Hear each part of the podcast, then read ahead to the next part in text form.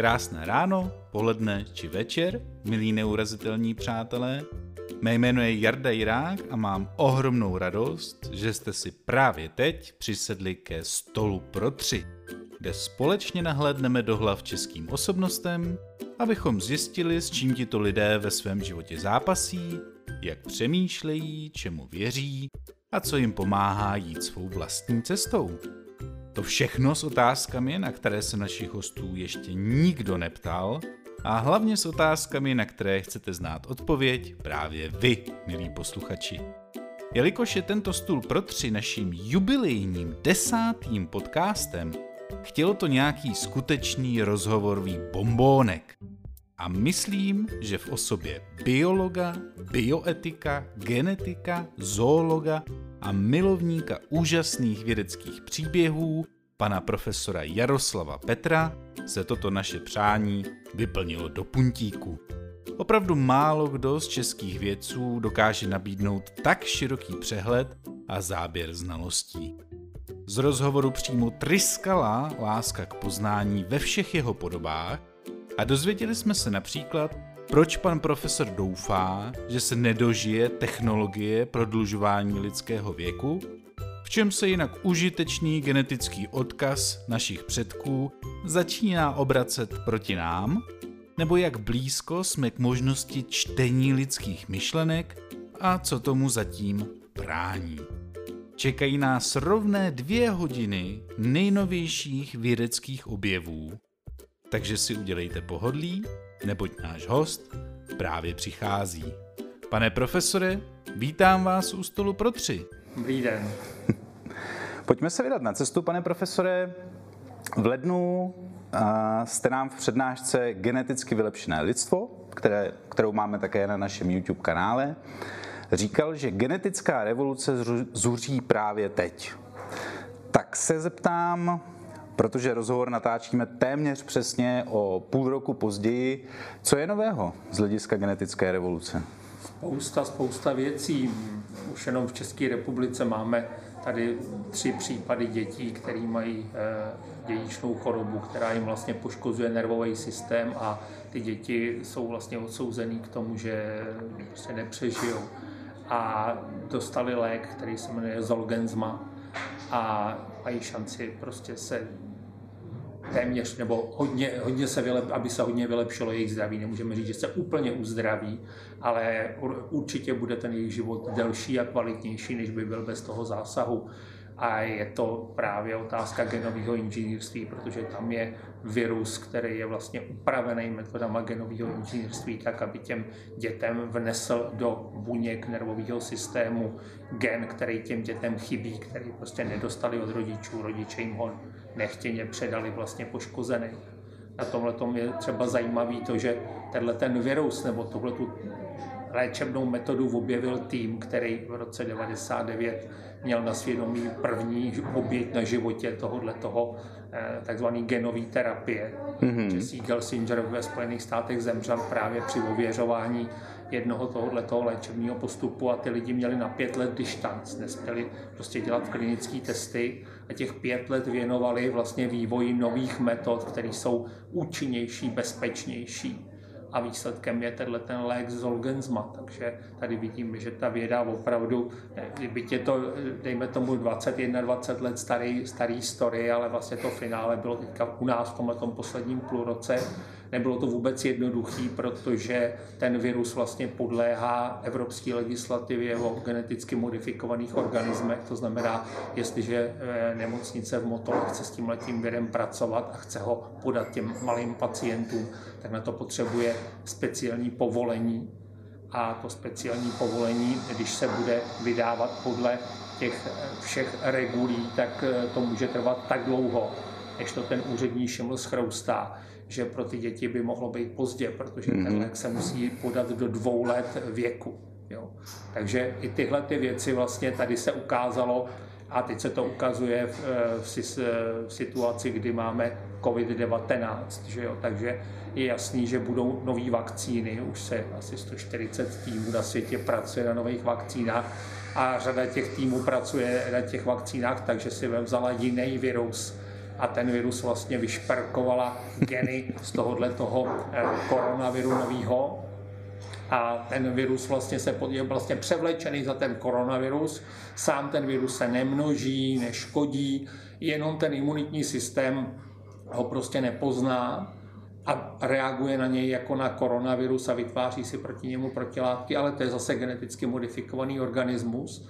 Takže než by se začaly klinické zkoušky této nové vakcíny, tak by zase muselo proběhnout to kolo těch úředních schvalovacích řízení, z čehož mají všichni v Evropě eh, velký, eh, velký strach. Takže teďka Evropská komise doporučila členským zemím, aby se hledali možnosti, jak to vlastně spustit bez toho úředního šimla, ale eh, tady vlastně zase udělali druhou, druhou věc, že podstatě vyzvali ty státy, aby to pustili ze řetězu a moc se na to ani nekoukali.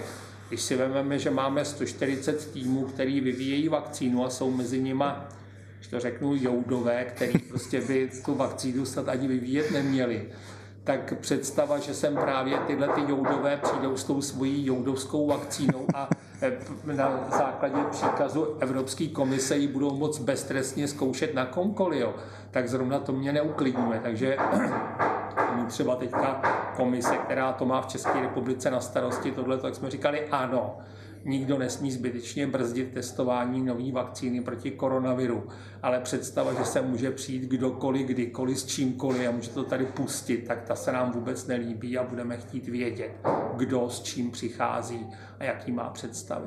Takže to, ta revoluce skutečně běží a běží na mnoha frontách. Tady jsme si uvedli pár příkladů. Tak to jsem rád, že joudovské vakcíny někdo trošku bude kontrolovat. Eh, nedělalo to by mě úplně dobrý pocit, když jste o tom vyprávěl. Asi se shodneme, že genetická modifikace a vylepšování, a už je jedno, jestli živočichů, člověka, rostlin, je téma, které budí poměrně velkou vlnu emocí. Co je z vaší zkušenosti zdrojem tak silného vzrušení? No tak všeho nového se bojíme. Že? To je první věc, jakmile je něco nového, tak eh, jsme mají být 5G sítě, že jo, mm-hmm. a lidi se bojí a spojují to s koronavirem a prostě jsou ochotní ničit ty vysílací stanice, nebo jak se tomu říká správně, takže nových věcí se určitě bojíme. Eh, druhá věc je, že ve chvíli, kdy já vám řeknu, že ten geneticky modifikovaný organismus vás může znetvořit nebo zabít nebo to, tak se začnete bát. Že jo? A ve chvíli, kdy já přijdu jako vědec a začnu vám složitě vysvětlovat, co to je dvojitá šroubovice DNA, co to je CRISPR-Cas9 a jak, tak po 15-20 vteřinách už si myslím, že mě ty lidi poslouchat nebudou, protože nenabízím to jednoduchý story, který tady někdo říkal. A druhá věc je, že my považujeme, dáváme na misky váh vlastně ty přínosy ty rizika. A ty rizika často nám stojí za přínosy, které jsou pofiderní, nebo eh, jako jsme ochotní riskovat životy dnes a denně, jenom když ty přínosy stojí za to. Jo. Já vždycky se ptám študáků, hele, 600 eh, mrtvých ročně v této republice, jedna technologie, povolit nebo zakázat. Tak oni už mě znají, tak oni vědí, že je zatím nějaký chyták, takže spousta lidí říká, jo, povolit, jako jo, ale eh, na první pohled reakce taková spontánní je zakázat, to je silniční doprava. Jo. Na silnicích eh, ročně se zabije, tenhle víkend se zabilo 15 lidí, jo, jestli jsem to dobře sledoval. Tak to je spousta mrtvol a to, je ta, to jsou ty rizika. A druhá věc je, že si teda sednete do toho auta, sednete si do toho autobusu, na ten bicykl, na tu motorku a dojedete si tam, kam potřebujete. A tohle dáváme na ty misky a zatím teda vyhrává ta doprava. Ty smrťáky necháváme být. Další věc je, že eh, někdy prostě riskujeme život a ten přínos není takhle markantní. Všichni víme, že obezita je, je zabiják. Že jo a tak 60% tohle národa má nadváhu a asi, já nevím, 25-30% jsou obézní. A ty riskují svůj život jenom proto, že teda večer si dají ty bramburky té televize a k tomu to pivko. Jo. A to je ten přínos pro ně. Jo. A nebo do dneška není rozhodnutý, jestli mobilní telefony teda škodí lidskému zdraví nebo ne. To znamená, to riziko neznáme. Jo. Neznáme ho, ale tak já se, žiju bez mobilu, ale jsem fakt jako bílá vrána, to jsem exot. Takže tady vidíme, že ten přínos je evidentní. Já si to pamatuju, když jsme stáli frontu před budkou na náměstí u nás v Úřině vsi a čekali jsme, až sousedka dohovoří, že jo, abych já mohl teda zavolat rodičům, že jsem v pořádku. Takže dneska si vytáhnete ten, ten mobil a zavoláte si kam chcete, že jo. Takže tady tohleto ve chvíli, kdy, u těch, když se vrátíme k těm GMO, k těm geneticky modifikovaným organismům, když vám někdo řekne, že jsou tady hypotetický, byť hypotetický rizika a vy nevidíte ty přínosy, tak je nejjednodušší, co je udělat, zrušit, zakázat. O nic jste nepřišel, žádný přínos tam nevidíte, že jo. A ty rizika, byť by byly hypotetický, tak máte vyřešený, jsou smáznutí. To znamená, tohle jsou všechno faktory, které tam hrajou roli a řekněme si, že i vědci tohleto hrozně podcenili, že nekomunikovali vlastně ve chvíli, to začínalo, tak nevysvětlovali, k čemu je to dobrý, kde jsou ty přínosy. A třeba i neupozornili na ty rizika, který to sebou nese, protože si myslím, že veřejnost je nejvíc jako můžete namíchnout ve chvíli, kdy zjistí, že je houpem, jo? že tam ty rizika jsou a my říkáme, ne, to je v pohodě, to je bezpečný. Jo? A když to pak rupne, že to teda bezpečný není, tak ztratíte kredit a pak už vám nevěří nikdo nic. Že? Takže tohle to jsou všechno faktory, které tam a další asi hrály roli. Tak to je jeden z důvodů, proč vlastně vůbec tenhle rozhovor natáčíme. Já bych řekl, že věta, která velmi často zaznívá v otázce GMO, je nehrajme si na Boha. Začínáme si už podle vás hrát na Boha? No, začínáme si to je otázka, kdy jsme, kdy jsme začali a jestli teď je ten okamžik, že máme přestat. Jo. Protože ve chvíli, kdy ten člověk eh, křísnul dvěma šutrama o sebe, vyskočila jiskra, rozdělal oheň, tak si taky začal hrát na Boha. Jo.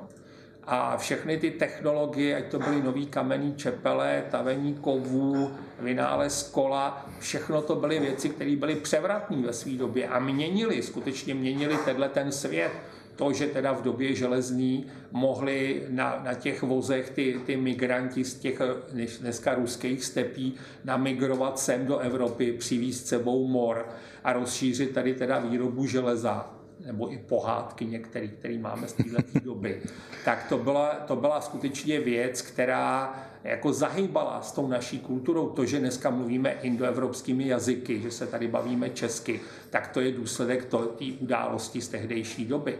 Takže a to bylo díky tomu, že oni mohli ty, ten svůj Verberg naložit na ten vůz, že s těma kolama a odvízt to sem. Takže jestli teďka vstupujeme do tý, přes ten práh té zakázané komnaty, já si to nemyslím, protože ve chvíli, kdy si řekneme, že tady už nejdeme dál, tak v poznávání teďka myslím, tak eh, vlastně rezignujeme na to, co, co nás vytvořilo, co vytvořilo naši civilizaci. Otázka je technologie. Že? Tady je věda, na jedné straně věda objevuje nové věci a pak jsou technologie, které ty nové objevy k něčemu využívají. A to, k čemu ty objevy využijeme, tak to už samozřejmě je věc dohody, to už je věc nějaký kontroly a teď je otázka, jak důsledná ta kontrola má být, jestli teda dojdeme opravdu ad absurdum, dotáhneme ten princip předběžné bezpečnosti, to znamená nevlezeme do vody, dokud se nenaučíme plavat, tak eh, se může stát, že třeba některý vážný problémy, s kterými se dnešní svět potýká, tak budeme hodně těžko řešit. Takže eh, na jedné straně samozřejmě tyhle ty nové technologie sebou nesou rizika, ale eh, my s těma rizikama žijeme. To, že nespadne tenhle ten strop, nemáme stoprocentní jistotu, že jo, když se na něj podíváme. Zvlášť, když se na něj podíváme. Takže, eh, ale sedíme tady a věříme tomu, prostě vsadili jsme na to a to, že si tady popovídáme, tak nám stojí za to riziko, že to na nás spadne. Takže je otázka toho, aby eh, lidi, když se budou rozhodovat, kterou technologii nějak omezí nebo ji budou regulovat, tak aby vycházeli ze znalosti věci. Protože já si myslím, že úplně nejhorší rádce jsou emoce.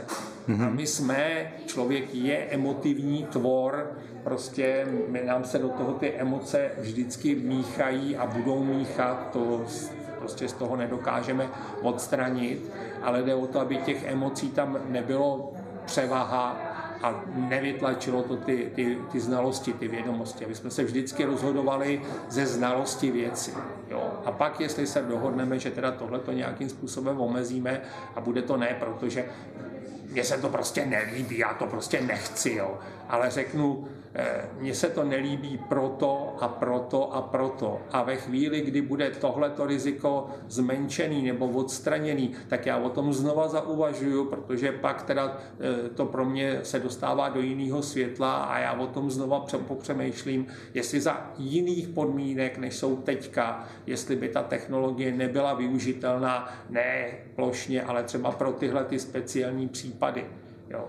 Takže tohle to si myslím, že je důležitý a taky je důležitý si uvědomit, že vlastně my máme často pocit, že tím, že něco zakážeme, že nevzniká žádný riziko, mm-hmm. že nevzniká žádná škoda. Ale my bychom měli vlastně posuzovat, porovnávat ty rizika, které vzniknou z toho, že tu technologii přijmeme a porovnat to s následky situace, kdy ty technologii odmítneme, kdy ji nepřijmeme, protože to taky může mít nějaké následky. Jo.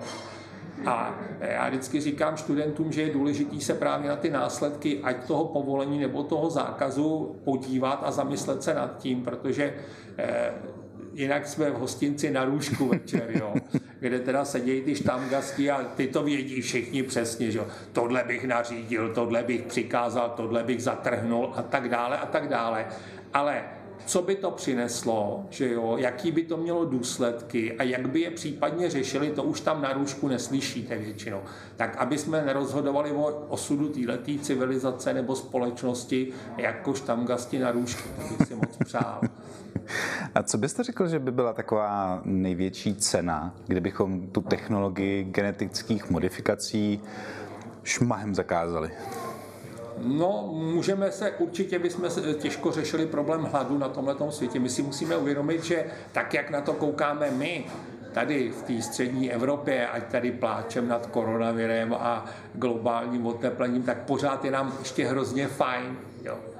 Ale musíme si uvědomit, že 800 milionů lidí se chronicky na tomhle světě nenají. Takže to je, to je obrovský problém. To lidstvo přibývá. Přibývá nejvíc těch nejprůšvihovějších zemí, kde jsou problémy už dneska. Máme tady choroby, máme tady pořád ještě 100 miliony lidí, kteří ročně dostanou malárii. Jo, a tak dále a tak dále.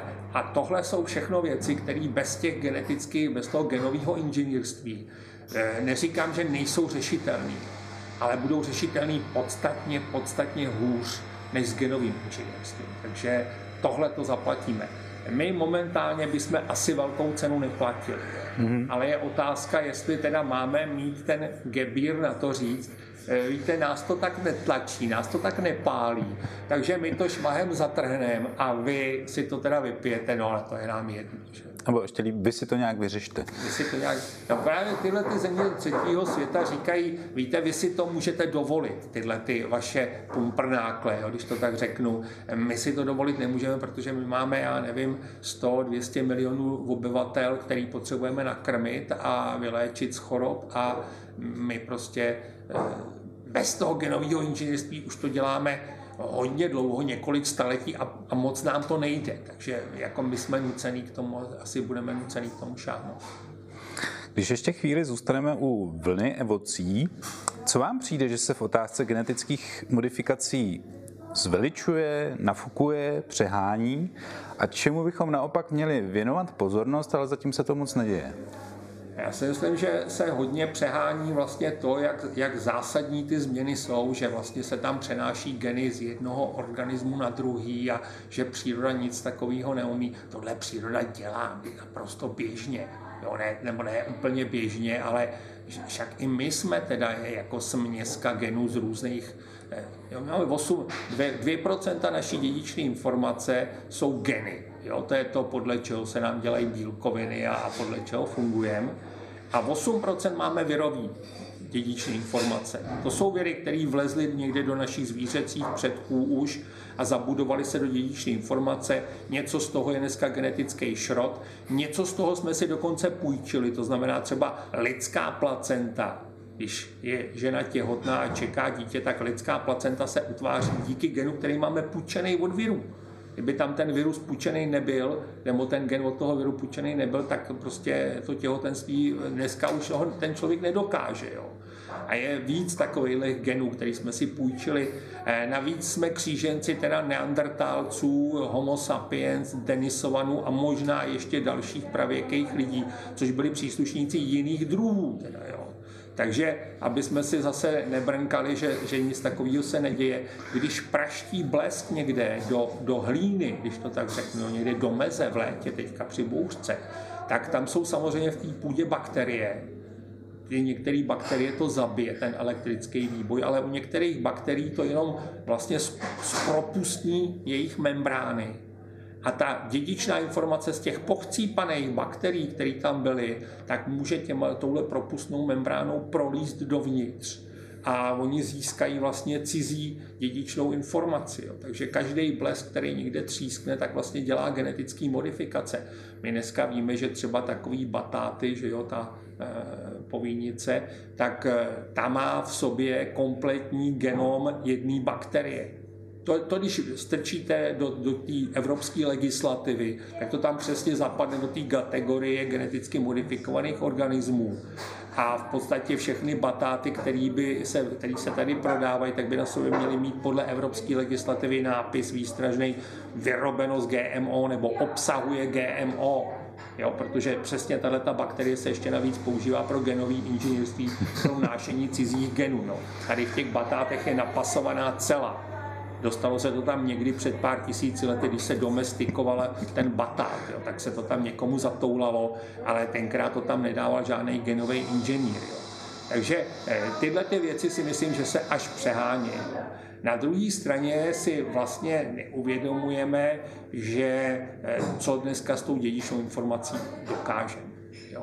A to jsou nové techniky, jak se jim říká dneska to genový krejčovství, kdy prostě si tam střihnem a vsunem a tohle všechno. A co si myslím, že třeba lidi moc nevědí, tak jsou takzvaný gene drivey nebo eh, genetický tahy se tomu říká. To jsou vlastně geneticky modifikované organismy, které se můžou šířit řetězovou reakcí. Stačí, aby vám zdrhla jedna moucha s touhletou speciální vlohou a jak se bude křížit, tak všichni její potomci budou mít tuhle tu vlohu, byť ji dostanou od jednoho rodiče, jako kdyby ji dostali od obou. Mm. Protože tahle ta vloha, když vleze do toho potomka, tak ať tam ten druhý rodič dělá, dá, co chce, tak tahle ta vloha si tu druhou vlohu od toho rodiče přepíše k obrazu svýmu. Jo. Takže tyhle ty takzvané gene drivey, tak já jsem vždycky říkal, že do roku 2015 jsem se genetických modifikací nebral, nebál. Ale to jsem měl někam do, do Brna vlakem a tadyhle u Pardubic do dneška si to pamatuju, jsem to čet v časopise Science, tenhle článek o těch gene drivech a to jsem se orosil, teda to jsem se spotil, protože vyrobit ten gene drive, vyrobit třeba mouchu, která by zeleně svítila, a pustit ji, aby ona se skřížila se všema mouchama a přepsala tu populaci much tak, aby nám svítily všechny. Není zas takový kůž. To dneska dokáže eh, student magisterského studia na přírodovědecké fakultě. To je zase druhá výhoda, nebo možná slabina těch technik, že jsou, dneska se říká, že to vlastně se to zdemokratizovalo, to genové inženýrství. Dřív, když jste chtěl udělat takovýhle přesný zásah do dědičné informace, tak jste potřeboval nějakých 200 tisíc euro, což každý tým neměl. Jo. Dneska se to pořídí za 200 euro. Mm-hmm. Takže jako to si fakt, kdyby si dneska někdo z těchto těch kluků a holek, který eh, s těma těma CRISPRama, jak se tomu říká, s těma nástrojema eh, dělají běžně v laboratoři, kdyby si vzpomněl, že vyrobí tenhle ten, řetězovou reakci genetickou, tak v podstatě mu v tom nikdo nezabrání. Prostě to je fakt jako do, relativně snadný to vyrobit. Jo. Te, udělal to Valentino Gans v rámci své diplomové práce ve Spojených státech. Jo to vymyslel. Takže myslím si, že o tom se moc neví a tak se toho lidi moc nebojí. My, co o tom víme, tak už se toho trošku bojíme. Mně se to teď trochu spojilo s těma joudama a začínám přemýšlet, kdo vypustí první mouchu. A jo, tak tady jsou právě, to, to, je, to je druhá věc a, a to jsou ty do-it-yourself biologists, nebo ty biohackři, že jak se jim říká, tak to jsou kluci a holky, kteří třeba vyštudovali molekulární genetiku a e, jsou v tom zběhlí, že jo, a e, třeba i chodí do laborky někde v nějakém výzkumném ústavu nebo na univerzitě, ale po večerech mají třeba ve Spojených státech mají pronajatý byt, vybavený eh, zařízením s firem biotechnologických, který zkrachovali, který pak rozprodávali ten majetek, že jo, a tam si dělají věci, které by v, v laborce normální dělat nemohli, jo. No a jsou i u nás, jsou tyhle ty do-it-yourself biologists a eh, pokud se rozhodnou, že teda vypustí zelený mouchy, tak jako jim v tom asi nikdo nezabrání. Je fakt se dá, dneska se ten CRISPR dá objednat a, a dá se koupit. Jo. No, pane jo, zajímavá budoucnost na obzoru. Ale pojďme teď konkrétně na úpravy lidské DNA. Hry by rád věděl, v čem podle vás tkví největší nebezpečí pokusů s lidskou DNA. Největší nebezpečí spočívá v tom, že zatím to pořád ještě nemáme pod kontrolou. To znamená, ten nástroj, o kterém jsem tady říkal, ten tzv. CRISPR, tak ho dokážeme zacílit s docela vysokou přesností na daný místo dědičné informace. V každé té buňce lidský DNA jsou ty dvojitý šroubovice 2 metry, takže to jsou 3 miliardy písmen genetického kódu a my v podstatě jsme schopní v těch dvou metrech ukázat na jedno jediné místo a říct ano a tady to bude. Jo. Ale bohužel ten CRISPR, ty nůžky molekulární, si občas zatoulají a střínou tam někam jinam. A tohle je obrovský riziko, protože ve chvíli, kdy tohle děláte na lidském embryu, který má třeba jednu jedinou buňku, tak jakýkoliv šmik mimo tam může teda napáchat víc škody než užitku. Dělá tam něco, co jsme nezamýšleli a my nevíme co. A pokud se z tohoto embrya narodí dítě, tak teda si může přinést na svět těžký postižení právě protože ty molekulární nůžky tam šmykly někde špatně. Jo. Takže to je první věc, která je tam a ukazuje se dneska, teď jsou publikované asi tři práce, které ukazují, že právě u toho lidského embrya tam asi k těm letěm nechtěným změnám dochází častěji, než bychom si přáli. Takže je to opravdu. A druhá věc je, že je teď letos, teďka 26. června, uplynulo 20 let od chvíle, kdy lidstvo nahrubo přečetlo svoji vlastní dědičnou informaci. Říká se tomu Den G, tomu 26. června. Takže 2000, 26. červen 2000, to je ten Den G. Takže 20 let uplynulo. A když to tenkrát bylo nahrubo přečtený, tak Václav Pačes říkal, že jsme na tom stejně, jako když eh, přečtete knihu v portugalštině a neumíte portugalsky protože vlastně nikdo tomu genomu nerozuměl. Znali jsme pořadí těch písmen, ale nikdo nevěděl, co to znamená. Za těch 20 let jsme se dostali v portugalštině mezi mírně pokročilé. Jo ale ti rodilí mluvčí z nás pořád ještě nejsou. Prostě jako my v té dědičné informaci tomu všemu pořádně nerozumíme. Jo, taky třeba nevíme, co dělá člověka člověkem a někde to tam v té dědičné informaci určitě máme napsáno, proč teda se nechováme jako šimpanzi a proč teda jsme vytvořili lidskou civilizaci. Ale kde to tam je, nikdo neví. Jo. Pořád ještě. Ani po 20 letech to nikdo neví. A teďka teda do tohohle toho my zasahujeme. To je druhý velký riziko. Jo? To znamená, máme nástroj, který není úplně přesný a šaháme do něčeho, jako je to asi jako když dáte dítěti krásně fungující švýcarský hodinky a budete si myslet, že až vám je vrátí, že půjdou líp. Jo? Většinou to tak nedopadá, teda, jo? většinou nejdou líp. Jste rád, když ty kolečka sesypete a odnesete hodináři, že jsou všechny. Že jo? Takže myslím si, že tohle jsou ty rizika, že nevíme, do čeho šaháme a nemáme přesný nástroj. A není to právě jeden z důvodů toho, proč ta genetická modifikace budí takové obavy, že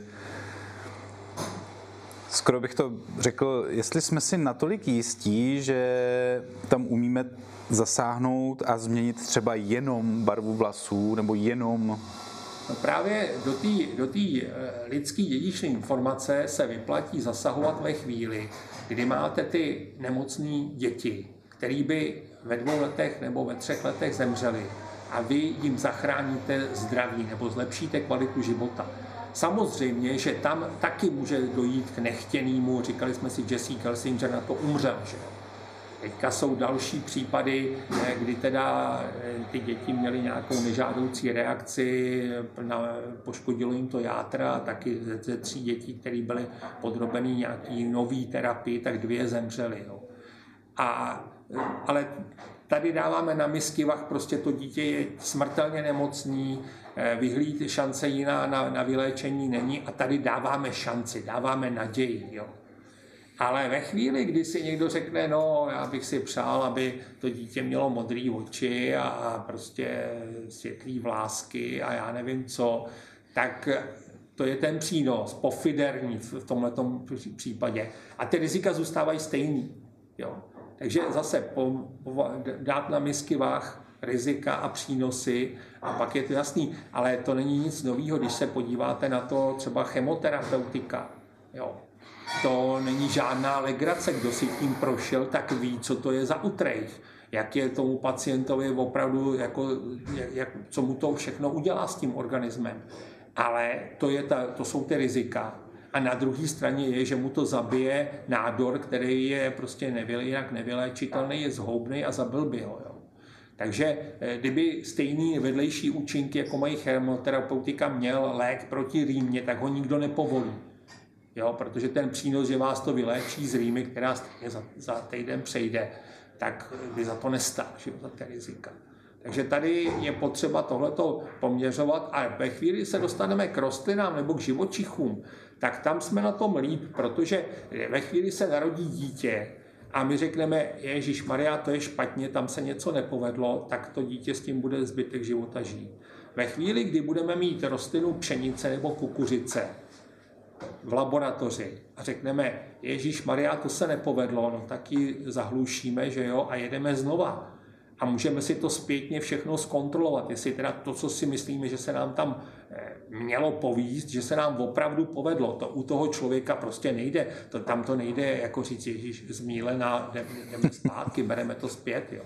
Takže eh, to, tohle si myslím, že právě dávat to naroveň, to, že modifikujeme živočichy, že modifikujeme mikroorganismy, kvasinky, jo, rostliny, tam si můžeme zkontrolovat a můžeme si opravdu z těch všech, který jsme se pokusili změnit, vybrat jenom ty, kde se nám to stoprocentně povedlo. A na to už dneska nástroje máme, abychom si ověřili, jestli jsme teda tam udělali opravdu to, co jsme chtěli. Na tom je pikantní to, že ve chvíli, kdy si vemete nějaký zdroj záření, vemete si semena nějaký rostliny a ozáříte to, tak tam napácháte miliony škod, o kterých vůbec netušíte, jak tam proběhly. Můžou tam do, proběhnout změny, které třeba zvýšejí alergenitu jo, některých bílkovin a ten produkt bude alergenější, než byla ta původní plodina. Ale tohle je takzvaná klasická metoda šlechtění a ta se nekontroluje, ta se povoluje automaticky. Jo. Když, to, když tam přijde genový inženýr, šmikne tam CRISPRem na přesně vybraný místo, ještě si to důkladně zkontroluje, jestli to opravdu udělal správně, tak následně ta plodina bude 17 let testovaná a schvalovaná všema úřadama, jestli nedej bože by nás nemohla zahubit, otrávit. Jo. Takže tady je tenhle ten paradox taky, že vlastně na ty staré metody, kde vlastně to děláme systémem černé skřínky, nevíme, co se uvnitř děje, jenom se podíváme, jestli ta rostlina náhodou nezískala nějaký eh, pro nás zajímavý, výhodný vlastnosti, že se na tom dá víc vydělat. Třeba tak to frčí prostě o, 100, o 106. Jo. A to genové inženýrství, který je v tomhle preciznější, máme nad ním daleko větší kontrolu, tak prostě má tu nálepku toho nebezpečného a musí se hlídat. Ale jak jsme si říkali, ve chvíli, kdy máme strach z koronaviru, tak bychom najednou všechny ty kontroly odstranili a pustili bychom to. Je zase druhý extrém. Mě napadá takové přirovnání brokovnice a ostřelovací puška, že to, co se běžně používá, že ozáříme nějaký semínku a vůbec nevíme, co se v něm stalo. Tak, tak to je ta, ta brokovnice. Brokovnicí ještě pod mě na stodolu. protože ta dědičná informace je tak velká, že někam se tam vždycky trefíme. Pane profesore, bez nadsázky se dá říct, že otázky, které nám dorazily na téma genetického vylepšování, se dají rozdělit do dvou skupin. S přehledem vede téma dlouhověkosti až nesmrtelnosti a těsně následuje ovládání a otročení lidstva. Co říkáte na tuhle kombinaci? Je to, je to v celku logický. Jo. Ten, ten sen té dlouhověkosti, to už je v Gilgamešovi, že jo. v eposu o Gilgamešovi, tam teda se vydávají za tím zdrojem tý, a najdete to všude, ve, že jo, živá, mrtvá voda ve zlatovlásce a tak dále a tak dále. Takže ta touha ta tady jako byla, jest a bude. Eh, zároveň tady máme věc Makropulos, která ukazuje, že to není tak úplně jednoduchý, i když se to náhodou povede a jsou další příběhy, které ukazují, že to není tak úplně jednoduchý. A já jsem udělal zajímavou zkušenost, protože eh, jsem měl to štěstí, že jsem se dostal do sociologického výzkumu, kde byli vědci, biologové, vlastně byli předmětem výzkumu a sociologi, sociologi zajímalo, jak na to biologové nahlížejí, na tyhle ty věci. Jo. A tam jsem se dozvěděl zajímavou věc, protože taky se mě právě ta paní docentka se mě ptala, jestli bych chtěl získat dlouhověkost nebo nesmrtelnost. Já jsem říkal, že ne, že v žádném případě ve věku už vůbec ne. A ona říkala, že tohle potom touží ty mladí. Mm-hmm. Jo. A že si myslí, že to je ještě tím, jestli máte nebo nemáte rodinu. Jo. Já už jsem děda, já už mám vnuky, takže já už tam mám tu druhou generaci, takže já už necítím potřebu jako prodlužovat svůj život. Na co? Jako já mám děti, vnoučata a vidím to svý pokračování spíš v nich, a nebo ještě, to mám zase ještě možná výhodu proti těm jiným, ale možná tak velkou ne, zase svý žáky, mm-hmm. svý studenty, svý odchovance, protože dneska už jsou lidi, kteří, se, kteří dělají vědu na velmi krásně, mně se to hrozně líbí a vytahuju se s nima všude, že jo. A můžu říct, že, že jsem jim třeba do začátku trochu pomohl, jo. Takže tohle to všechno tam je a takže tohle to určitě jo. Já si myslím, že spíš bychom se měli zamyslet při tom prodlužování života nad něčím jiným. A to je kvalita života do slušně vysokého věku. Jo. Protože, eh, dobře, tak budete tady do 90. Jo. Ne, to není špatný věk, jo. Ale jestli budu od 60 v léčebně dlouhodobě nemocný, tak ta poslední třetina života tu kvalitu prostě mít nebude. Já si myslím, že tohle ty výdobytky toho genového inženýrství, biologie, molekulární biologie, vůbec biomedicíny jako takový, by se možná měli spíš než na to prodlužování absolutního života, aby ten někdo byl do 150, jo, soustředit na to, aby ty lidi dožívali toho věku kvalitně, důstojně, aby byli soběstační, aby nebyli na někom závislí, aby nebyli v té léčebně dlouhodobě nemocných. Jo. Tohle si myslím, že to by, to by mě lákalo, jako to si myslím, že, že je odůvodněný. Takže i třeba je otázka, jak, se bude, jak by se vyvíjela společnost, která by byla složená z těch dlouhověkých. Kdyby tam ty Emilie Martý prostě měly ještě ty svý protějšky, že jo, a bylo to složené jenom z nich. Já bych takové společnosti žít nechtěl si myslím, protože eh, když se na to podíváme, tak ta obměna generací je věc, která vlastně posouvá tu civilizaci dopředu. Jo. Teď se můžeme podívat jenom na muziku třeba. Jako každá generace má svoji muziku, svoje kapely, svoje zpěváky. Jo. Ve své době Bach byl neuvěřitelně populární, to byl popík, že jo, Takže eh, on taky přinášel, on byl známý nebo víc ceněný jako improvizátor, jako poslechově, co ho žrali víc než jako skladatele. Takže tohle všechno tam hraje roli v literatuře, ale i v technice. To jsou ty mladí, kteří přinášejí ty, ty nový nápady, prostě to tlačejí dopředu. Ty starý to většinou brzdějí, že ty říkají, tak jak to bylo za nás, tak to bylo dobrý a tohle to.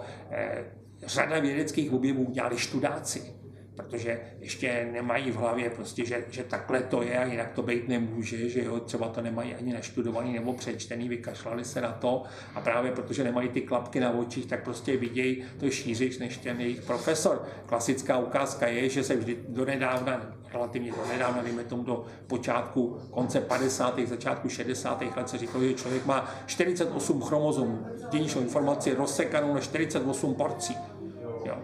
Máme jich 46, ale to zjistil študák, který si to eh, o Vánocích, protože byl ve Švédsku a byl to muslim, tak neslavil Vánoce, tak byl v Labáku a tam počítal chromozomy. A furt mu vycházelo 46, ne. všichni ty starý páprdové, tak ty věděli, že jich tam musí být 48 a když napočítali 46, tak říkali, aha, tak to jsem byla někde přehlíd, no, to je moje chyba, jako jo. Ale ten tím zatížený nebyl, jo. Takže eh, tohle to je strašně důležitý. To znamená, já si nejsem jistý, že je společnost, kde by lidi žili 500 let, že by měla děti.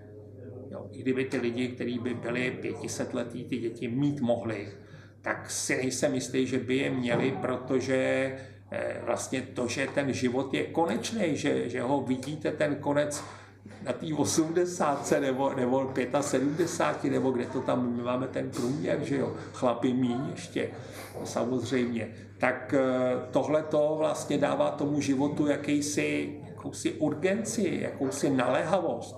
Jako vy si nemůžete říct, jo, tohle je dobrý, jako pohoda, ne? To, buď, co, buď co tady stihneme, to tady stihneme a co nestihneme, to prostě eh, nám uteklo, že jo. A teď nemyslím třeba jenom si užít, jo, ale, ale třeba, aby po nás něco zbylo, něco, něco rozumného, něco, něco slušného, něco pozitivního, příjemného.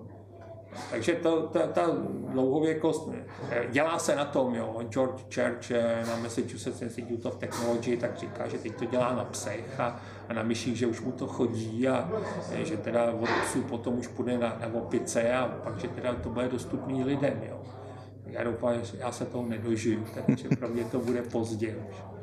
A co se týče toho ovládnutí lidstva, tak to je zase, na to nepotřebujete genový inženýrství, abyste měl ambice ovládnout lidstvo. To, historie je toho plná, že jo.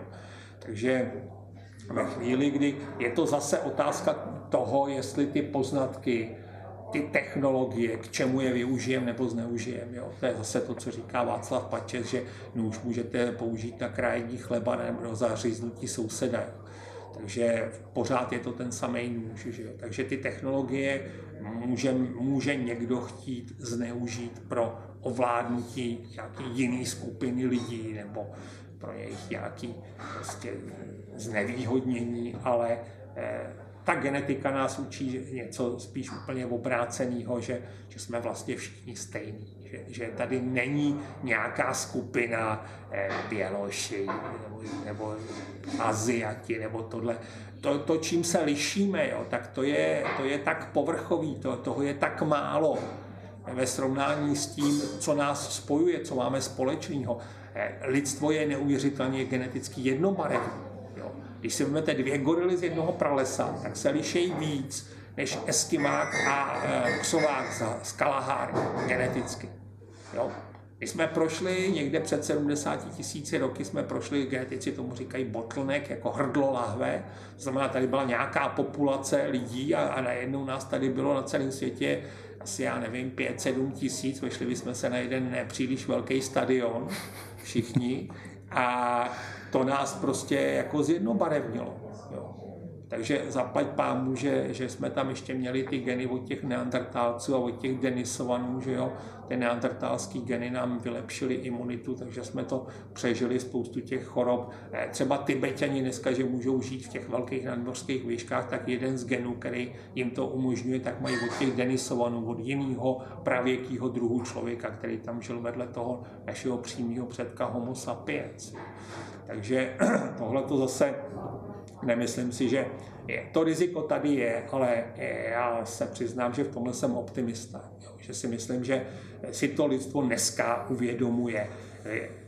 Můžeme mít, jaký chceme názory na všechny ty kampaně eh, Black Lives Matter a Me Too a já nevím co všechno, ale v podstatě je to eh, rozum nebo projev snahy ukázat, že eh, ty lidi jsou všichni nějakým způsobem stejný, rovnocený, že každý z nás je nějaký, nikdo není dokonalej a eh, že, že všichni mají právo tady, tady být. Jo.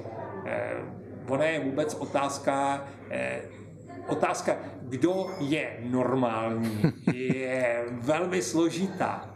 Jo. Protože ať si na ní odpovíte, jak si na ní odpovíte, když teda tu odpověď dáte, tak eh, se já budu ptát dobře, a co ti, co se do té definice nevejdou? Co s nima? Jsou něco jako špatného, horšího, nebo jo, takže vlastně tohle je taky věc, aby jsme si uvědomili, že třeba i lidi, kteří jsou nějakým způsobem postižený, nebo tak, že to patří vlastně do toho spektra těch projevů toho eh, lidského života a že to, že třeba je někdo nevidomý, neslyšící, eh, mentálně retardovaný, jo, a tohle to všechno, že to prostě k tomu životu patří, že takový lidi prostě byli, jsou a budou eh, a že třeba život člověka, který nevidí, vůbec nemusí být méně kvalitní nebo horší než eh, život člověka, který má zdravý zrak. Že? Takže tohle to si myslím, že tahle společnost si uvědomuje čím dál tím víc a právě z toho já čerpám ten optimismus, že ten cíl ovládnout někoho, že, že to nikoho nenapadne. To byl vlastně taky jeden z dotazů, který nám přišel, a sice jestli genetické vylepšování tak trošku nezavání eugenikou, že se budeme snažit podporovat žádoucí vlastnosti a ty nežádoucí se budeme snažit za každou cenu potlačit. A aby nám to potom neskončilo tak, že budeme sterilizovat mentálně postižené epileptiky, vězně, což už tady jednou bylo. Dneska, dneska je t, t, zajímavý, zajímavý projekt právě ten George Church, to je taková renesanční osobnost, on je taky magor trošku, jo. On má třeba narkolepsii, on, on usíná, padá do spánku, takže v noci nemusí spát, on vždycky stuhne, že jo. A často třeba, když se probudí z toho narkoleptického spánku, z toho spánkového záchvatu, tak vyřeší problém, který, s kterým si lával hlavu předtím, než se mu ten na, na záchvat přihodil tak ten teda eh, dneska eh, vyvinul, vyvíjí vlastně s těma svýma, má asi 100 pozdoků, to znamená 100 lidí, kteří dodělali PhD, tak u něj našli práci a dělají každý na různých projektech. Jo. Tak jedna ta holka, ta s ním dělá um, takovou aplikaci, která se jmenuje DigiDate a je to vlastně taková randící pro seznamky, taková genetická aplikace, Dneska ty seznamky, tam si dáte ten svůj profil, já teda to neznám, já to znám do slechu, já jsem šťastný ženatý, dlouhý desetiletí, takže já to nepotřebuju, ale eh, co jsem já čet, tak tam dáte prostě, eh, jaký máte zájmy a tak dále a tak dále, možná nějakou představu o tom svém protějšku a tohle. A oni to strčí do nějakého, Jáchyme, hoď ho do stroje, že jo, tam se to spočítá a on vám najde nějaký ty partnery, jo. A ten George Church říká, hele, eh, co kdyby si ty lidi nechali na hrubo přečíst svou dědičnou informaci, my bychom tam vytipovali, dejme tomu třeba 600 genů, který když jsou poškozený, tak se to dítě může potom narodit s těžkou dědičnou chorobou. A my bychom to udělali tak, že ti lidé by vlastně si nechali přečíst tu dědičnou informaci, ale výsledky by neznali. Oni by to zadali do té seznamky, tam by se to natáhlo a teď, když by mu to vybíralo ty partnery, tak by mu to vybíralo samozřejmě nejdřív ty partnery, jestli se mu bude líbit, jestli se s ním bude rozumět. A dejme tomu, by mu jich to vybralo 20, teď si vymýšlím. Jo. A on by z těch 20 se pak podíval na ty jejich genetické profily a řekl by, aha, bacha, s těmahle těma třema hochy nebo s těmi třemi, třemi děvčaty on by mohl mít, nebo ona by mohla mít postižený dítě. Ty mu tam nenabídne dostane jich jenom 17 z těch 20. On by ani nevěděl, že, že o tři partnery přišel, protože by s ním mohl mít postižený dítě. Ale vlastně bychom eh, zabránili narození postiženého dítěte. Tak za tohle to byl ten Church vlastně označený za eugenika a dostal hroznou čočku.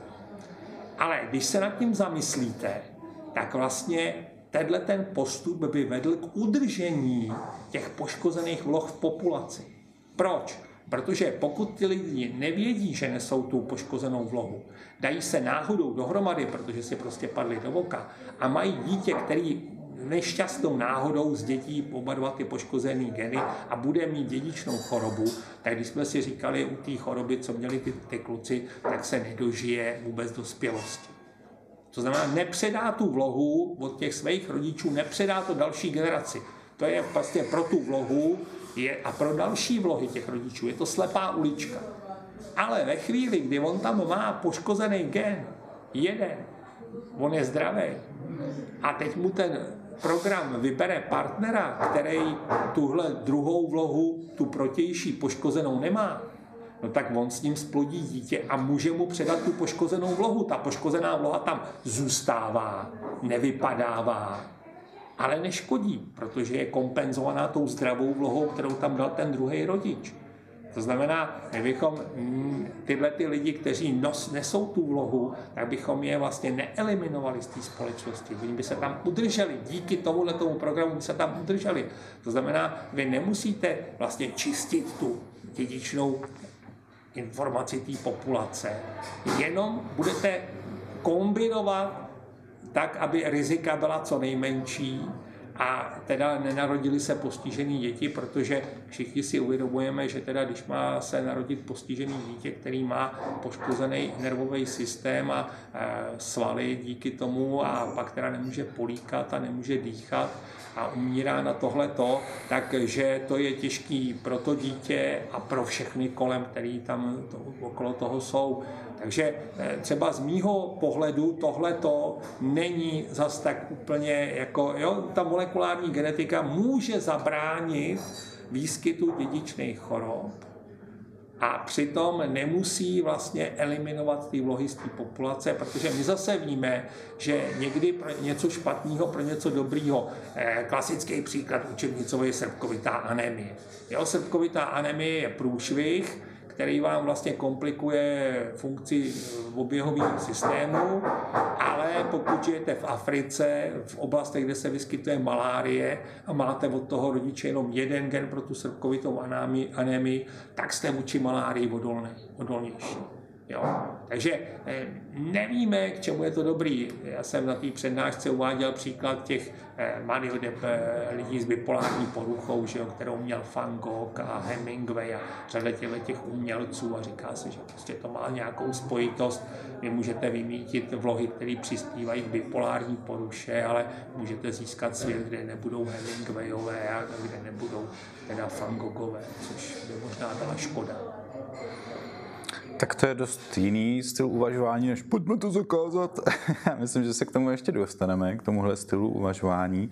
Když to vezmeme teďka čistě po technické stránce, zabrousím zase zpátky k vaší přednášce. Jsou živočichové na této planetě, kteří mají mnohem větší odolnost proti rakovině, by sloni. Jsou tady dokonce i živočichové, kteří jsou technicky vzato nesmrtelní.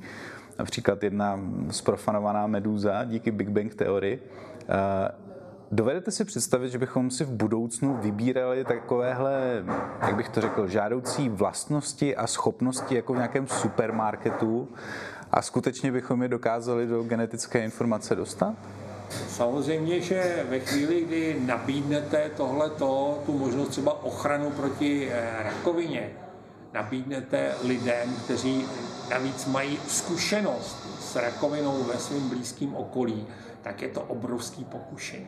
Jo. To jako si nebudeme namlouvat, že to není pokušení.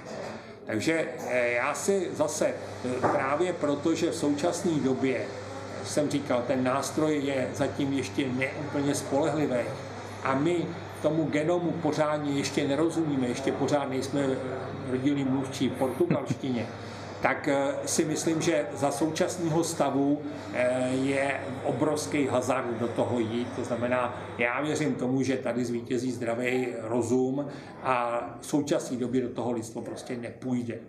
Ale dovedu si představit, že nastane doba, kdy ten nástroj bude, nebo jiný nástroj budou ochočený tak, že budou velmi poslušný a budou skýtat vysokou záruku bezpečnosti a taky tomu genomu budou ty lidé rozumět podstatně, podstatně líp. A že pak teda pomalu, opatrně vezmeme vlastně tu svoji evoluci do svých rukou a začneme se nějakým způsobem prostě eh, vylepšovat, ale ze začátku to právě si myslím bude eh, prevence těchto těch kardiovaskulárních chorob, Alzheimerovy choroby, všech těchto těch chorob, který, když jsme se bavili o tom dožít v, důstojným, v důstojných podmínkách toho vysokého věku, tak ty by k tomuhle tomu mohli přispět. Ale kdy to bude, jestli to bude, jestli se lidstvo domluví, že tohle to zrovna jo, to já nevím. Já, já si myslím, že to osobně, já si myslím, že nevím v jakém horizontu, ale že nakonec ano. Když se ještě na chvíli vrátíme k té myšlence ovládání lidstva skrze genetické úpravy, eh, jak jsme na tom s poznáním eh, téhle části spektra? Já si dovedu představit, že obnovit ve svém těle schopnost syntetizovat si vitamin C je jedna věc, ale když se budeme bavit o myšlenkových pochodech, emocích, chování, jak... Tam já, tam já vidím spíš eh, rizika v technických vědách, protože dneska vlastně eh, existuje, co si, čemu se říká brain machine eh, interface nebo brain computer interface, to znamená propojení počítače a mozku. Dneska jsme schopní, nebo ty lidi, co to dělají, ty neurologové, tak jsou schopní, že vám dají na hlavu, připojí elektrody, nasnímají si tam to, co, je, to, co se tam děje v tom mozku, ty elektrické potenciály a jsou schopní z toho sestavit větu, kterou si ten člověk myslí. Mm-hmm. Zatím to není čtení myšlenek, že bychom, jako to, že máme na hlavě spoustu drátů, tak asi nepřehlídnu. Jo. Takže jako poslech myšlenek asi není dost dobře možný, ale jak dlouho to může trvat, než to bude ve opěradle v křesle, a přijdu k šéfovi na koberec, že jo, a tam se posadím a teď si pomyslím něco od, od plic, že jo, a jemu to tam naskočí na, na, na laptopu jako text, jo. Takže eh, tohle to si myslím, že tahle ta šance, na, že dneska je možný přes počítač propojit lidský mozky do sítě, která spolupracuje. Mm-hmm. Jo hrajou, hrajou ty mozky jednoduchou hru, která se podobá té hře Tetris, kde vám padají ty kostičky a vy to otáčíte, aby to do sebe krásně zapadlo, že jo. Takovou jednoduchou variantu, ale je to tam tak, že jsou tam hráči, kteří napovídají tomu, jo, otoč to, neotáčej to a tak a on zase může jim dávat zpětně, teda jestli o tu poslech nebo neposlech dávat vědět. Většinou si posílají takový signály jako typu ano, ne, mm-hmm. tečka, čárka. V podstatě takový binární kód, navíc to zatím není. Ale třeba čtení těch e, myšlenek, když to tak řekneme, tak to už zase takový nonsens není, protože třeba můžete ukázat těm lidem e, stovku obrázků, že jo, máte tam zvířata, stavby, kytky, já nevím co, obliče, jo, lidský a tohle. A každý ten člověk se vždycky na ten obrázek podívá a vy mu nasnímáte, eh, jak se mu nažhavily ty zrakové centra, tady ty neurony. A pak mu ukážete obrázek, který jste předtím jako mu nevokazoval. Je to nějaká tvář, kterou on v životě neviděl. A vy, nebo ten počítač, který dostane ten obraz těch eh, nažhavených neuronů v tom zrakovém centru, tak řekne, jo, on kouká na nějaký ksicht. Mm-hmm. A nesplete si to s kytkou nebo ze zvířetem nebo s kostelem. Jo. Takže tohle to už dneska možný je a to samozřejmě taky může na jedné straně být využitý. Představte si třeba kompletně ochrnutého pacienta, který už není schopný komunikovat ani tím, že mrká očima. Jo. A my jsme schopní vlastně přečíst jeho myšlenky. A on je schopný nám říct, co by chtěl, že má hlad, že má žízeň, že má někoho rád. Jo, to je úžasná věc.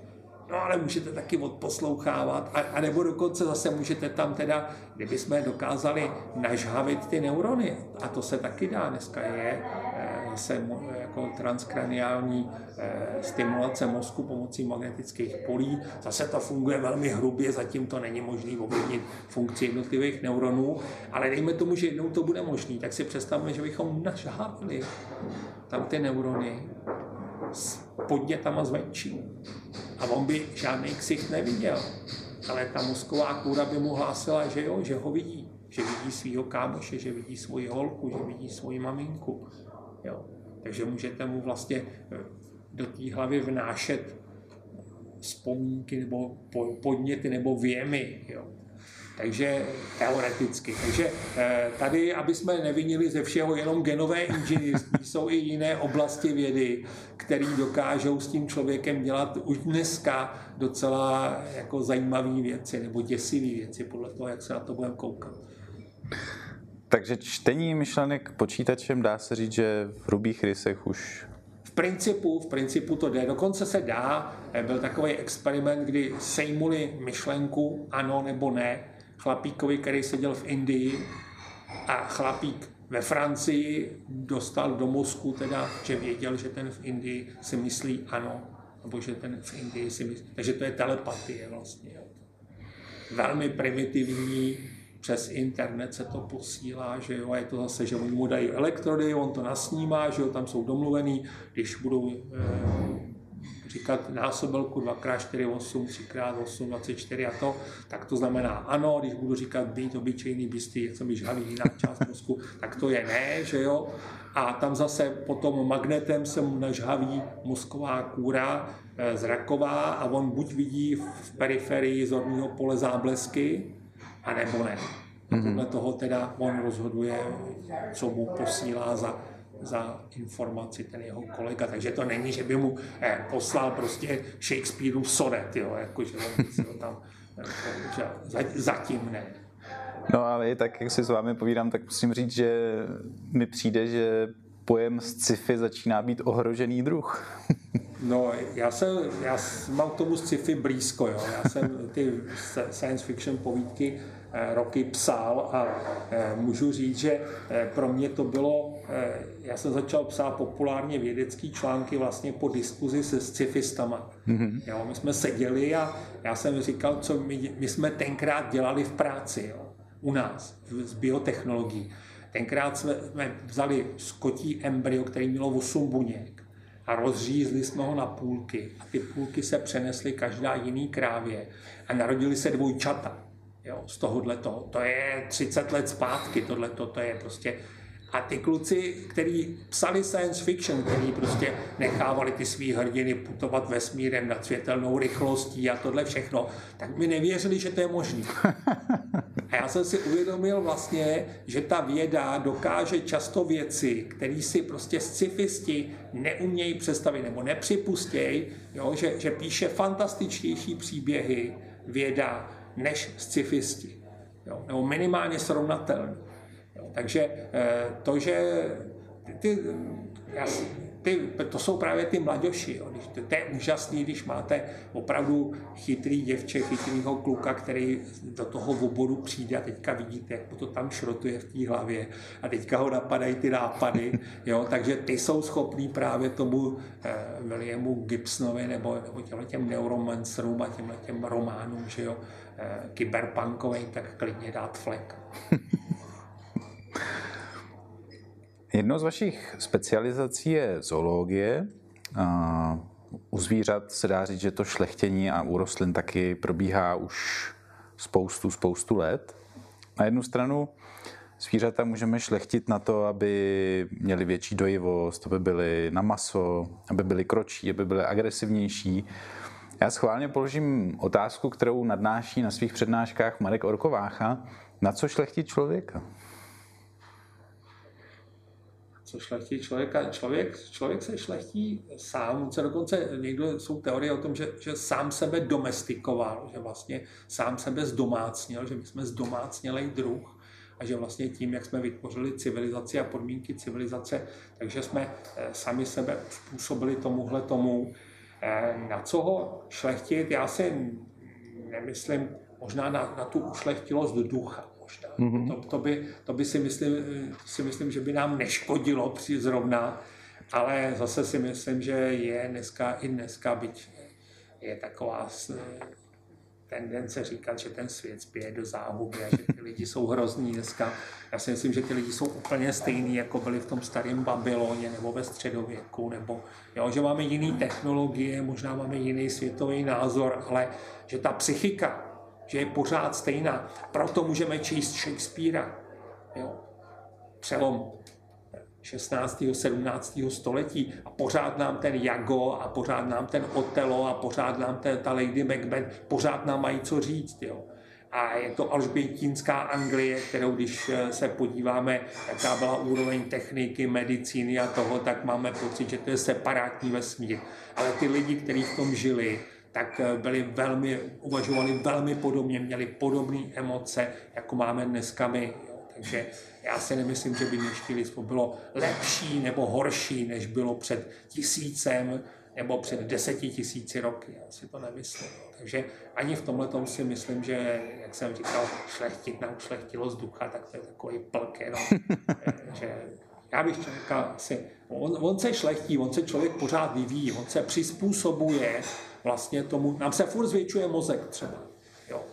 Dokonce se zvětšuje i ta pánev, jak se říká, že ženská pánev vlastně dělá limit velikosti lidského mozku, protože pak už by eh, vlastně ta hlavička toho dítěte neprošla tím tou pánví, že jo, tím porodním kanálem a, a to, vím, že dneska máte císařský řezy, že jo, se rodí třeba v Číně, to bylo přes 60% novorozenců bylo porozených císařským řezem, ne proto, že by ten porod byl těžký, ale prostě z jiných důvodů, jo, nechce se tím ženským rodit, považují to za snažší a tak dále a tak dále. To je jiná věc. Takže tohle to tady pořád běží a jsou tam další posuny v genech. Jo. Je, je, to, je to vidět. Eh, třeba teďka byla udělána v Anglii taková zajímavá studie, kde se eh, jsou geny, které jsou v korelaci s dílkou docházky do školy, což můžeme nahrubo eh, stotožnit s tím, jestli se skončíte na základní, střední nebo vysoké škole. Jo? Ne, ne, nejsou v tom ty věční studenti, kteří studují, ale mají za sebou pět vysokých škol, že jo? nebo naštudovaných, rozeštudovaných. To ne. Takže, ale to jsou stovky e, variant dědičné informace, které jsou s tím v korelaci nějakým způsobem. A teď se ukazuje, že třeba v oblastech, které tradičně byly hornický, kde prostě byl ten život velmi tvrdý a ty lidi tam měli opravdu jako to z ruky do, do úst, tak eh, se tyhle ty varianty pro tu delší školní docházku vyskytují výrazně méně než v jiných oblastech Anglie. Protože kdo měl to nadání, tak ho tam teď zdrhnul snažil se dostat pryč na školu, něco vyštudovat a žít teda s nás. Jo. Takže tohle to všechno se v té společnosti pořád ještě děje. To tam všechno furt probíhá. Takže my jako sami sebe šlechtíme. Eh, zatím je to takovýto šlechtění. Oni ti naši předkové ten dobytek nebo to obilí taky nešlechtili s nějakou představou o dvojitý šlubovici DNA. Oni si prostě vybrali to, co bylo lepší, že jo a to, co se jim víc líbilo, často to udělali úplně blbě, protože si vybrali třeba bílou rejži. A dneska teda ty lidi, kteří jedí tu bílou rejži, tak nemají beta-karoten, nemají vitamin A a děti z toho slepnou že jo, v těch rozvojových zemích. Kdyby bývali se nechali tu žlutou, ale jim se nelíbila, tak by to bývalo bylo lepší. Takže my furt teda tam běží nějaká evoluce, že tolerance k mlíku třeba, tak ta nemůže být starší než nějakých 7-8 tisíc roků, co, co chováme zvířata na mlíko. To je ze zemědělství. První zvířata, které byly chované na mlíko, nebyly krávy, ale koně. Jo. Ruských stepech. Takže, ale ty lidi, kteří chtěli pít to mlíko, tak eh, vlastně s tím měli obrovský trávící potíže, že jo, ale ta informace, když se to tam změní, tak vlastně vám to dovolí to mlíko pít a v té chvíli vlastně, když dojde k nějakému průšvihu, že není co jíst a vy můžete pít mlíko hospodářských zvířat a nemáte z toho průjem, tak vlastně máte šanci přežít. To znamená, v té chvíli tyhle ty lidi se dostávali do výhody a, a už, už se to šířilo. V Africe některé etnika mají tuhle tu schopnost trávit ten mlíčný cukr a pít teda mlíko bez následků, posichrovaný na třech místech dědičné informace. Každá ta změna by sama o sobě stačila, ale mají tam tři pojistky prostě. Takže my, my se šlechtíme zatím. A jestli jednou přijdeme k tomu, že teda někdo to začne plánovat a řekne, ano, tam šáhneme, aby to dopadlo takhle, tak to o tom jsme se bavili před chvilkou. Pane profesore, s tím vším, co všechno bylo řečeno, mi přijde opravdu příhodná, až skoro faustovská otázka, na kterou by se vás chtěla zeptat Adriana. A sice, kdybyste mohl genetické inženýrství prováděné na lidech zatrhnout, kdybyste měli jako jeden člověk moc to celé stopnout, udělal byste to? Ne. A proč? Protože já si myslím, že to není cesta, to stopnout. Cesta je dál na tom pádat, zkoumat to, zkoumat tu dědičnou informaci, zdokonalovat ty nástroje a pak si musí ty lidi sednout k nějakému stolu, hypoteticky, a říct si ano, došli jsme tam a tam, umíme to. A teď je otázka, jestli smíme všechno, co umíme. Co nám to nabízí, čím nám to hrozí a pak věřím tomu, že se najdou případy, kdy si řekneme, ano, tohle jsou ty případy, kdy tu novou technologii využijeme za těch a těch podmínek a že to někomu pomůže. Jo. To znamená, já se obávám právě toho, že kdybych já byl ten, měl tu moc čarovnou, že řeknu ne, tak bych vlastně zabránil tomu, aby to jednou někomu mohlo pomoct. A to bych nikdy nechtěl mít na svědomí tohleto. Jo, já furt věřím, já jsem optimista, já věřím tomu, že až to lidstvo to bude mít v těch rukách, tak že to nezneužije, že to prostě využije právě pro ty, eh, že to pomůže někomu. Jo. Takže to, to bych si nevzal na svědomí. Bavíme se tady hodně o vylepšování, o získávání nových vlastností a schopností. Ale přitom velmi nenápadně některé schopnosti a vlastnosti ztrácíme, dá se to tak říct. Třeba orientační smysl, teď i paměť už údaj nedostává docela na frak, protože si všechno zapisujeme, na všechno máme notifikace. Přicházíme takhle o nějaké know-how genetické? Genetické asi ne, to, tohleto všechno, tahle ta know-how, tak jsou asi asi psychologická nebo psychická nebo záležitost toho eh, funkce těch mozků. A my si musíme uvědomit, že ten mozek lidský je něco naprosto unikátního. Jo. Když se právě to, že si zapisujeme, tak když se nad tím zamyslíte, tak vlastně to, že čteme a píšeme, tak využíváme části mozku k čtení a psaní. Ale evolučně tam nikde jako kde tam byl nějaký tlak k tomu, aby jsme byli schopni vytvořit písmo, zapsat ho a přečíst ho. Jsme museli využít nějaký nervový obvody, které tam byly pro nějaký úplně jiný účel. A shodou okolností prostě jsme to napasovali na to čtení a psaní a ono to funguje. A jako je to, je to vyprťaný do docela dobrýho funkčního stavu, Protože teďka se třeba zavádějí takový ty písmenka, že se nespojují, že mm-hmm. se učí, eh, se říká komé... Koménius. Koménius, nebo tak nějak.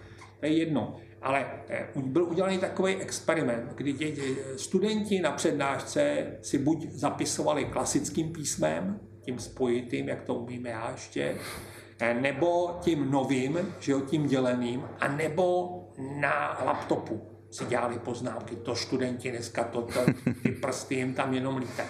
Nejvíc si toho pamatovali nebo zapsali ty na tom laptopu. Mm-hmm. Toho zapsali úplně nejvíc. Jo. Ale u zkoušky toho věděli nejvíc ty, co si to zapisovali klasickým písmem. A daleko, nebo průkazně méně toho věděli ti, co zapisovali na laptop, byť toho tam měli hromadu. A stejně míň, nebo, nebo srovnatelně s nima, srovnatelný výkon měli ty studenti, kteří si to zapisovali tím děleným písmem. Ty si toho taky zapsali jako stejně jako ty s tím spojitým zhruba, ale pamatovali si jako ty s tím laptopem. Mm-hmm. A mhm. ukazuje se, že to spojitý písmo asi není náhoda že prostě ten člověk, když, když jsme si to písmo vyvíjeli, tak aby to sedlo na ty nervové obvody, které jsme tam měli připravený pro něco jiného, tak je to spojitý písmo, asi tam sedí líp než to dělený. Jo. A zároveň tím, že píšem, tak třídíme informace. To znamená, ten člověk, který píše na tom laptopu, tak si sice zapíše víc, ale netřídí si to. On si neuvědomí, jako už neříká, tohle je tam důležitý podvědomě, tohle je důležitý, tohle si zapisovat nebudu, protože to nestíhám, že jo, to je vedlejší a tohle. A vy to máte vlastně z toho ručního zápisu předtříděný. Mm-hmm. Jo. To znamená, tohle to všechno, to tam, to tam prostě je a ten mozek na to nějakým způsobem zareagoval. To znamená, ve chvíli, kdy si lidi vyvinuli písmo, tak skutečně asi si pamato, potřebovali méně pamatovat. Starý Havajci si pamatují 50 eh, generací zpátky. Kdo z nás si pamatuje 50 generací zpátky? Já si pamatuju, že dohromady ještě pradědečky, možná tím to hasne, že jo někdo má ten rodokmen tam proskoumaný, ale 50 generací nejsem si jistý, že jich je hodně, který mají 50 generací. Ale ve chvíli si to můžete zapsat a kdykoliv se k tomu vrátit, tak eh, prostě jako a už starý filozofové řecký jako plakali, že prostě písmem lidstvo zhloupne, protože si nebude pamatovat a bude si všechno jenom zapisovat a nebude mít ty přímý prožitky, ale bude si to číst zkušenosti jiných, zprostředkovaný, z druhé ruky to budou mít. Jo. Takže Tohle to tam určitě je, ale na druhé straně se zase říká, že se ten mozek vlastně, že se mu uvolní kapacita pro něco jiného. Že ve chvíli, kdy si tohleto nemusíte eh, zaneřádit ty, tu hlavu těma, těma encyklopedickýma znalostma, tak prostě jste schopný tam dělat nějaký jiné věci. Takže eh, dneska se říká, že teda eh, ten internet, že nám dovoluje vlastně zase se osvobodit od spousty balastu, který bychom tam museli skladovat, že víme, že to vždycky najdeme eh, někde, že jo, když říká si, že když vypadne Wikipedie, tak IQ lidstva padá dolů, protože prostě není kde to hledat, že jo.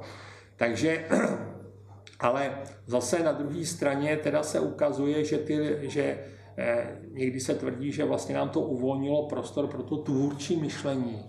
Eh, řada výzkumů ukazuje, že vlastně ty lidi, kteří eh, tvůrčím způsobem myslí, tak ne, že by jako nevyužívali internet, ale hm, nepoužívají ho právě jako eh, tolik. Jo? Jsou třeba na sociálních sítích, mají to pro kontakt s kamarádama a tak dále a tak dále, ale že by nějak extrémně googlovali a brouzdali Wikipedii, to teda ne. Jo, takže e, zase odsaď podsaď si myslím a on takový grafoman, ten toho taky moc jako ne, jo, ten popíše spoustu papíru, ale že by to mělo nějakou vysokou hodnotu, pokud to není ten Balzak, že jo, který toho taky popsal hromady, tak si myslím, že tohleto e, asi ten lidský mozek vlastně se mění, přizpůsobuje se tomu a nemyslím si, že bychom Eh, byli úplně, úplně jako hloupější, i když teda je tam něco, čemu se říká eh, Frostův efekt, to znamená, eh, od začátku 20. století IQ jde pořád, nebo šlo pořád nahoru. Pomaličku. Ty psychologové pořád museli posouvat tu hranici, aby průměr populace bylo IQ 100. Že jo? A teď se ukazuje, že globálně po celém světě těch rozvinutých zemích se to zlomilo a je hmm. takzvaný negativní Frostův efekt. Prostě IQ klesá. Pomalu, ale proč to je? Jestli jsme teda došli, někdo říká, že vlastně ten Frostův efekt nebyl to, že by ten člověk jako eh, byl, měl výkonnější mozek, ale že eh, jsme měli lepší výživu, míň chorob a tak dále a tak dále. Prostě eh, ten organismus na to měl víc sil a mohl teda investovat i do toho mozku. A teď, že se to vyčerpalo, že jo, že už vlastně eh, už to nejde dál zlepšovat, takže tam došlo k jakýsi stagnaci a možná k nějakému propadu. Taky jsme pořád tlustší, říkali jsme si, 60% lidí má nadváhu, to tam taky musí někde na tom mozku se poznamenat, jo, nebo to tam být znát. Takže eh, tohleto, jestli, jestli za tohleto, někdo říká, že za to můžou právě ty internety a, a ten způsob eh, komunikace přes ty počítače a tohle, jestli to tak je, já nevím, já doufám, že ne, ale jako projevuje se to třeba i v Sudánu, nebo a je to právě u těch zase u žáků těch elitních středních škol, kde jsou ty movitý rodiče, ty děcka taky mají ty mobily, že jo, dotykový s tím napojením na internet a prostě, takže i tam zase to jde jako, jako dolů, jo, takže těžko, těžko říct, ale jinak doteďka se ten lidský intelekt si myslím, že jako nestagnoval a to, že jsme dokázali eh, místo eh, sčítání eh, na papír mít potom já nevím, nějaký počítadlo nebo kalkulačku nebo předtím ještě logáru, že jo, takže prostě jako člověka nějakým způsobem nehandicapovalo. Jestli teď se dostáváme do nějakého srabu díky tomu, že teda už jsme to přehnali s těma počítačema, doufáme, že ne. S tou Wikipedií jste se trefil do otázky Petra, který se chtěl zeptat, jestli se náhodou na těchto externích pomocníčcích nestáváme tak trochu závislí, že když se nám pak vybijou baterky nebo spadne Wikipedie, tak jsme tak trochu no, v háji. Ono, ono se říká, že, nebo je, je dokázáno, že vlastně my si nepamatujeme, co jsme našli, my si pamatujeme, kde jsme to našli a ještě líp si pamatujeme to, co jsme nikdy nenašli, co jsme nikdy nevygooglovali. Jo. Takže fakt je, že eh, prostě jako asi, asi nějakým způsobem to ten náš způsob přemýšlení, no, práce duševní, to, to ovlivňuje, ale je to, že eskimáci, eskimáci neznají slovo zabloudit. Jo. Vždycky vědí, kde jsou, prostě poznají to podle hvězd, větru, tvar, tvaru závějí, letu ptáků, mořských proudů, já nevím čeho všeho. Ve chvíli začali ty mladí kluci jezdit na lov s GPS-kou, tak jsou v háji. Prostě ve chvíli, se jim to, když jim vypadne signál, tak ty jsou ztracený. Jo. Jejich tátům a dědům a prapradědům se to nikdy nestalo tohleto. Takže tyhle ty dovednosti samozřejmě, ale to neznamená, že ty kluci, kteří jezdí podle GPS, jsou hloupější než ty jejich tátové. Prostě jenom tu dovednost, tu, tu, ty informace, které tam ty generace nahromadily, tak oni prostě vyměnili za tu GPS. Jsou nějaké případy, kde nám odkaz našich předků, genetický, když bychom to tak řekli, vyloženě škodí, když se nějaký dříve užitečný mechanismus obrátil proti nám? To je ta obezita. Ta obezita. Dřív to bylo, když jste něco snět a vymačk jste z toho maximum, tak to bylo to, co vás pomáhalo eh, překonat ty období hladu, že jo. Kdo byl tlustý, ten byl hubený, kdo byl hubený, ten byl studený, jak se říká. A dneska, když máte teda všeho, co hrdlo ráčí a za pár kaček si prostě můžete koupit eh, hromadu rohlíků a godhajského salámu v sámošce, no tak je to špatně. Že jo? A taky se ukazuje, že ty etnika, které byly dlouhodobě vlastně na tom špatně, že jo? takový pimové, třeba indiáni pima z těch eh, pouští nebo z těch aridních oblastí amerického jihozápadu, jo? tak ty právě měli do, do maxima, eh, byli vyselektovaný přírodou na to, aby vyždímali z každého sousta maximum. No a dneska, když teda chodí nakupovat do supermarketu, tak patří k těm nejobeznějším američanům, který známe. Napadá vás ještě něco, kromě toho obezity, takovýhle nějaký duch minulosti? Momentálně, momentálně mě nenapadá, ale určitě jsou, určitě jsou další věci, které jako jsme si dřív pro nás byly výhodné a dneska nejsou. Když jsme se tady bavili o všech těch nejmodernějších poznatcích, objevech, o tom, co nám můžou přinést, o tom, co nám můžou třeba taky vzít, ehm, mám občas, přiznávám bez mučení, dojem, jestli se nám ta technologie, nadšení a poznatky nezačínají pohybovat rychlejším tempem, než, ty, než to domýšlení důsledků, etika vůbec výjímaje. Máte někdy tenhle pocit, že ta technologie nám trošku ustřelila informace. mimo to informace? Máme obrovský nárůst informací. No. To, jako, to, to tempo narůstá, objem informací narůstá přímo raketově a není jednoduchý se v tom vyznat. A jak, jsem se, jak jsme se bavili na začátku, když jsem říkal, že když o něčem rozhodujeme, že bychom měli rozhodovat ze znalostí věci, tak ono je to pořád složitější, protože těch znalostí, které bychom k tomu měli načerpat, je pořád víc a víc a víc. Eh, bývávaly doby, kdy eh, lidi jako byl Leonardo da Vinci nebo Avicena, Ibn Sina, že jo, a tyhle ty lidi tak obsáhli vlastně několik vědních disciplín, nebo obsáhli eh, podstatnou část vědění své doby. To je dneska naprosto nepředstavitelný a dneska ten vědec sleduje vlastně velmi úzkou oblast a je rád, že to tam stíhá vlastně příval těch informací vůbec střebávat, aby mu něco důležitého neuteklo. Takže tohle si myslím, že je důležitý a e, potom teda ta etika, tam si, tam si myslím, že jsme na tom pořád stejně, jo, s tou etikou, že, že to je ten Shakespeare prostě, jo, že, že ten člověk, ta psychika zůstává stejná, ale je otázka, jestli v přívalu těch informací jsme schopní tu etiku vždycky správně uplatnit. A to si teda úplně jistý nejsem. Rozhovor natáčíme po tom, co se světem prohnal koronavirus. Pro mě bylo docela fascinující sledovat eh, ty informace, velmi často protichůdné, které se kolem toho objevovaly, ale na obou stranách těch barikád stáli odborníci, vědci. Čili dostali jsme se do situace, kdy najednou odborníci říkali něco, co vzájemně kolidovalo a říkám si, jak se v tom potom měl orientovat člověk, který tomu prostě nerozumí a jenom ho to ovlivňuje? Uh, oni se ani ty věci se v tom nedokážou zorientovat a uh, tohle je podstata vědy, protože vy vlastně nikdy pořádně nevíte, jestli máte pravdu. Vy tu svoji pravdu neustále podrobujete novým a novým zkouškám, pořád ji testujete, Jo, jako ten vědec vlastně na tu svoji hypotézu, to, to je krkavčí otec nebo krkavčí matka, který prostě jí dává kapky a pořád jí zkouší, prostě jo, dává jí zahulit a co ona vydrží. A jenom teorie, hypotéza, která vlastně vydrží všechny ty experimenty, všechny ty přívaly nových dat, tak ta vlastně jako je života schopná a ta asi se blíží té realitě. A věda vlastně postupuje neustále opravováním omylů. Věda není nic jiného než opravování omylů.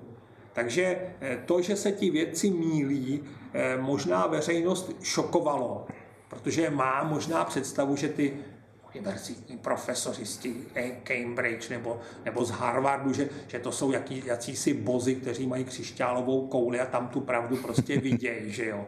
Ale to jsou taky, oni mají omezené možnosti toho poznání, oni mají omezené množství dat a z těch teda vlastně jako něco, něco momentálně jako vyčtou, ale v zápětí zjistí, že se mýlili. To znamená, to není, že jenom jeden, jedni věci proti druhým, ale mohl jste si všimnout, že vlastně jeden vědec měnil názor nebo povopravoval svůj názor tak, jak vlastně dostával nové informace, ale takhle věda funguje. To znamená, to nebylo nic, co by jako vědu nějak dehonestovalo, nebo, nebo t, t, t, ukázala se ta věda ve vší nahotě, prostě ukázala se inflagranty, jo. A to možná byl pro lidi šok, protože čekali takový ty definitivní pravdy. Prostě koronavirus má takovou a takovou inkubační dobu. Než jsme to zjistili, tak jsme to nevěděli a někdo hádal, že to je dvoudenní a desetidenní a tak dále a tak dále. Dneska do dneška nevíme, jestli lidi, kteří ten koronavirus prodělali, tak jestli jsou vůči němu po druhý imunní, nebo jestli to můžou dostat ještě jednou. Netušíme to prostě. Jako ukazuje se, že asi jo, že některý možná jo, ale který a proč a proč někdo na to reaguje slabě a proč někdo na to reaguje silně a někdo skončí na jednotce intenzivní péče a druhý ani neví, že to má, tak zase jsou na to teorie, které více-méně odpovídají tomu, co o tom víme, ale definitivní pravdu vám zase nikdo neřekne. Jo. To znamená, pro tu veřejnost to možná bylo těžký. Jo. Těžký to bylo i pro ty politiky, protože dostávali vlastně protichudné informace. Teď, když, i kdybyste si vsadil, že dobře, tak budu věřit těm lidem z Oxfordu, jo? prostě to jsou ty borci, kteří budou mít pravdu. Jenomže, jak jsem říkal, i ty oxfordským jako varírovali, že jo? měnili nebo i obraceli, protože najednou zjistili, Ježíš Maria, to je špatně. A to je jako, to je věda. Ve chvíli, kdy zjistím, že se zmílím a řeknu, ano, já jsem se seknul, je to špatně a já teda obracím, tak to není prohra pro toho věce, to je výhra. Prohra by byla, kdyby věděl, že se seknul a trval na tom, aby nestratil ksicht, že jo, aby si jako profesor z Oxfordu, já se nemýlim, jo. Takže správný vědec prostě je, možná to vypadá, že jsme jako korouhvičky, ale není to tak prostě, jo. Ve chvíli, kdy dostanete nové informace a nezareagujete na něj, tak je to z vědeckého hlediska špatně. Tím pádem se dá říct, že se můžeme do budoucna v vozovkách těšit na podobné situace, že bychom zoufale potřebovali vědět tu pravdu, ale nikdo nám ji nedá a budeme se muset nějak v těch informacích zorientovat a dělat to nejlepší, nebo si co počkat, nebo si počkat, protože ta věda chce čas taky. Některé věci prostě nemůžete, jako jak dlouho vydrží člověku, který prodělal koronavirus, a má dneska ten vysoký titr protilátek, má hodně protilátek v krvi, jak dlouho mu vydržej. Vydržej mu rok, no to budeme vidět za rok. To vám dneska nikdo neřekne. Jo. To znamená, chce to i trpělivost. Ta věda prostě nemá tu křišťálovou kouli a řadu dat musí nazbírat nějakým způsobem. Jo, to je, já jsem třeba, mě docela vadilo, když se říkalo, čínský výsledky prostě nebudeme brát, jo. ale to byly jediný data, který o některých věcech jsme měli, protože ta Čína to chytla jako první. A oni prostě byli napřed, ne protože by byli chytřejší nebo to, ale prostě měli to jako první, že jo, začalo to tam u nich, takže oni mohli vidět, eh, že jo, my jsme, nám, u nás to šlo teprve nahoru, ale z Číny jsme věděli, že se to dá zalomit, ta křivka výskytu toho onemocnění a že se dá stlačit dolů. To bylo úžasná věc, to bylo dobře, že jsme to věděli, jo.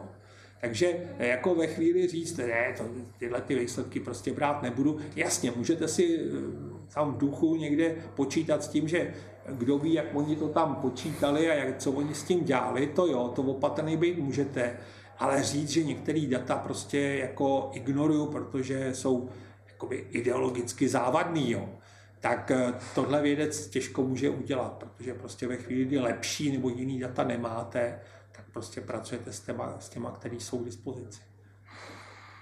Kromě všech těch zmíněných povolání v úvodu tohoto rozhovoru taky učíte?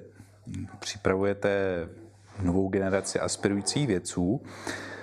Vzhledem k množství průlomů a rychlostí, s jakou se dějí, tak ani kdybyste se snažil sebe víc, nemůžete ty studenty připravit na všechno, co je v kariéře a v životě čeká.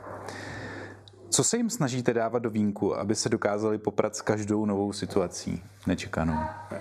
To je, to je přesně ono. Představa, že ale to mají i ty studenti, oni mají někdy pocit, že vlastně ta škola by je měla připravit na to, že až dostanou ten diplom, tak s tím diplomem půjdou do té fabriky, do té ordinace nebo jo, a tam už budou všecko umět.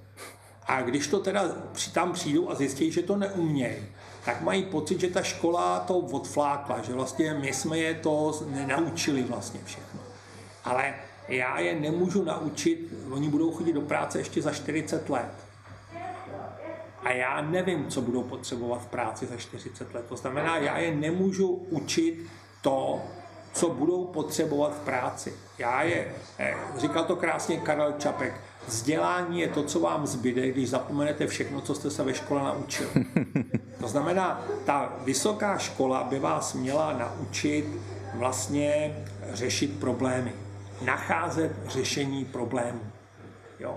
Aby ten člověk se uměl, že ví, že jsou nějaký zdroje informací, umí ty zdroje si najít, umí si ty informace načerpat, umí si je přetřídit, umí si z toho vybrat to, co je důležitý, co je podružný a na základě tohohle toho vlastně on vyřeší ten svůj problém, s kterým se potkává. A tenhle ten princip, ten mu bude fungovat i za těch 40 let. Ale ty informace, které on bude za 40 let do tohohle toho vzorce dosazovat, tak ty já mu dát nemůžu. Já mu můžu dát tenhle ten vzorec řešení těch problémů. V tom ho můžu trénovat. Jo? Součástí toho tréninku, zvlášť těch biotechnologií, který učím já, je si uvědomit, že ten předmět nestojí na místě, ale zatraceně rychlým tempem chvátá dopředu. To znamená, já vždycky, já to mám rád, když se mi stane, že řeknu studentům, hele, pamatujete si, jak jsme si minule říkali, jo?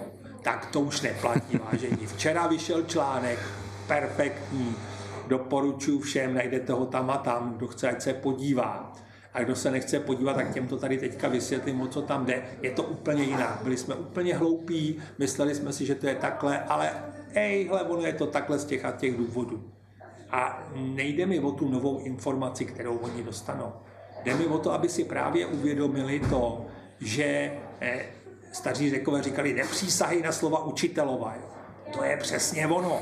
Prostě my je učíme, eh, říká to krásně profesor Černý na Přírodovědské fakultě, vždycky říká, půlka toho, co učím, není pravda, protože nevím, která zkouším všechno. Že? To je přesně ono. Prostě my je učíme spoustu blbostí. Jo.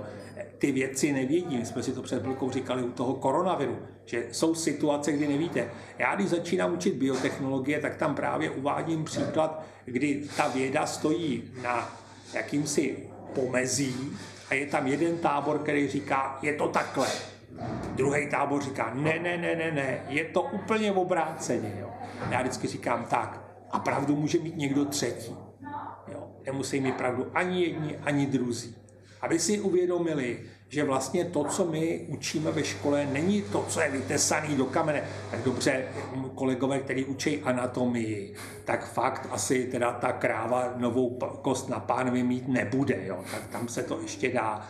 Ale třeba v té molekulární genetice, v genovém inženýrství, v klonování, jo, v těchto těch všech věcech, tak tam to jde takovým fofrem dopředu, že opravdu není možné je naučit jako konkrétní věci. Samozřejmě, že něco je, z něčeho je zkouším, jo. nějaký konkrétní věci do té hlavy nastrkat musí, ale chci, aby si uvědomovali, že to je dočasný. Že možná to momentálně platí, ale za dva roky, za tři už to může být někde úplně jinde. To si myslím, že jsou principy, které by se mohly hodit docela dobře nám všem, nejenom studentům vědy. Ale takhle, takhle si myslím, že vlastně se, se učí, že jo. Eh, na základní škole dostanete ty základní informace, musíte se číst, psát, počítat, eh, kde je hlavní město, jak je naše hymna, tak tyhle věci. Na střední škole se naučíte ty kuchařky, jak se co dělá. Mm-hmm. Proto když přijde středoškolák, průmyslovák, třeba když přijde tak on má pocit, co mu tady budou vykládat na vysoké škole. To já všecko vím, jak se dělá vozubený kolo, že jo, a tohle všechno, jak se soustruží, to já umím. Ale, jak jsme říkali, když to potom nejde, to vozubený kolo, tak ten středoškolák vlastně zná ten návod, tu kuchařku. A když mu ta kuchařka nefunguje, tak může mít velký problém s tím, jak to vlastně vyřešit. A to by měl umět ten vysokoškolák. To bychom měli naučit toho vysokoškoláka že když nefunguje kuchařka, tak kde je chyba, kde ji najdu? Nahledám si informace, předřídím, jo, jak jsme si říkali. A PhD student, to už by měl být ten, který hledá nový řešení. Řešení, které tady nikdy, nikde nebyly.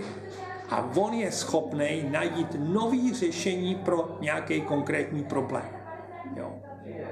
A zase, jako to, že ten student u mě v laboratoři eh, přijde na něco, je to fantastická věc. Jako ten pocit, kdy vy jste první na světě, kdo to ví, jo, tak je úžasný. To jako bych každému přál zažít. Jo. Proto to, eh, ty věci většinou dělají. To, to děláte pro prachy, to děláte pro tenhle ten pocit. Ale vlastně on se naučí novýmu způsobu myšlení, novýmu způsobu hledání řešení problémů to je to, co ho bude živit. Jo. Ne to, že vymyslel tam mě prostě, že tahle buňka dělá v téhle situaci tohle. To, už ho, to, to je hotový, prostě to už ho neuživíš. Mě zaujalo v rozhovoru s vámi pro i dnes, tam jste říkal, že věci jsou skeptici a že když o něčem nemáme vědecký důkaz, že to skutečně funguje, třeba telepatie, alternativní léčebné postupy, neznamená to, že to neexistuje.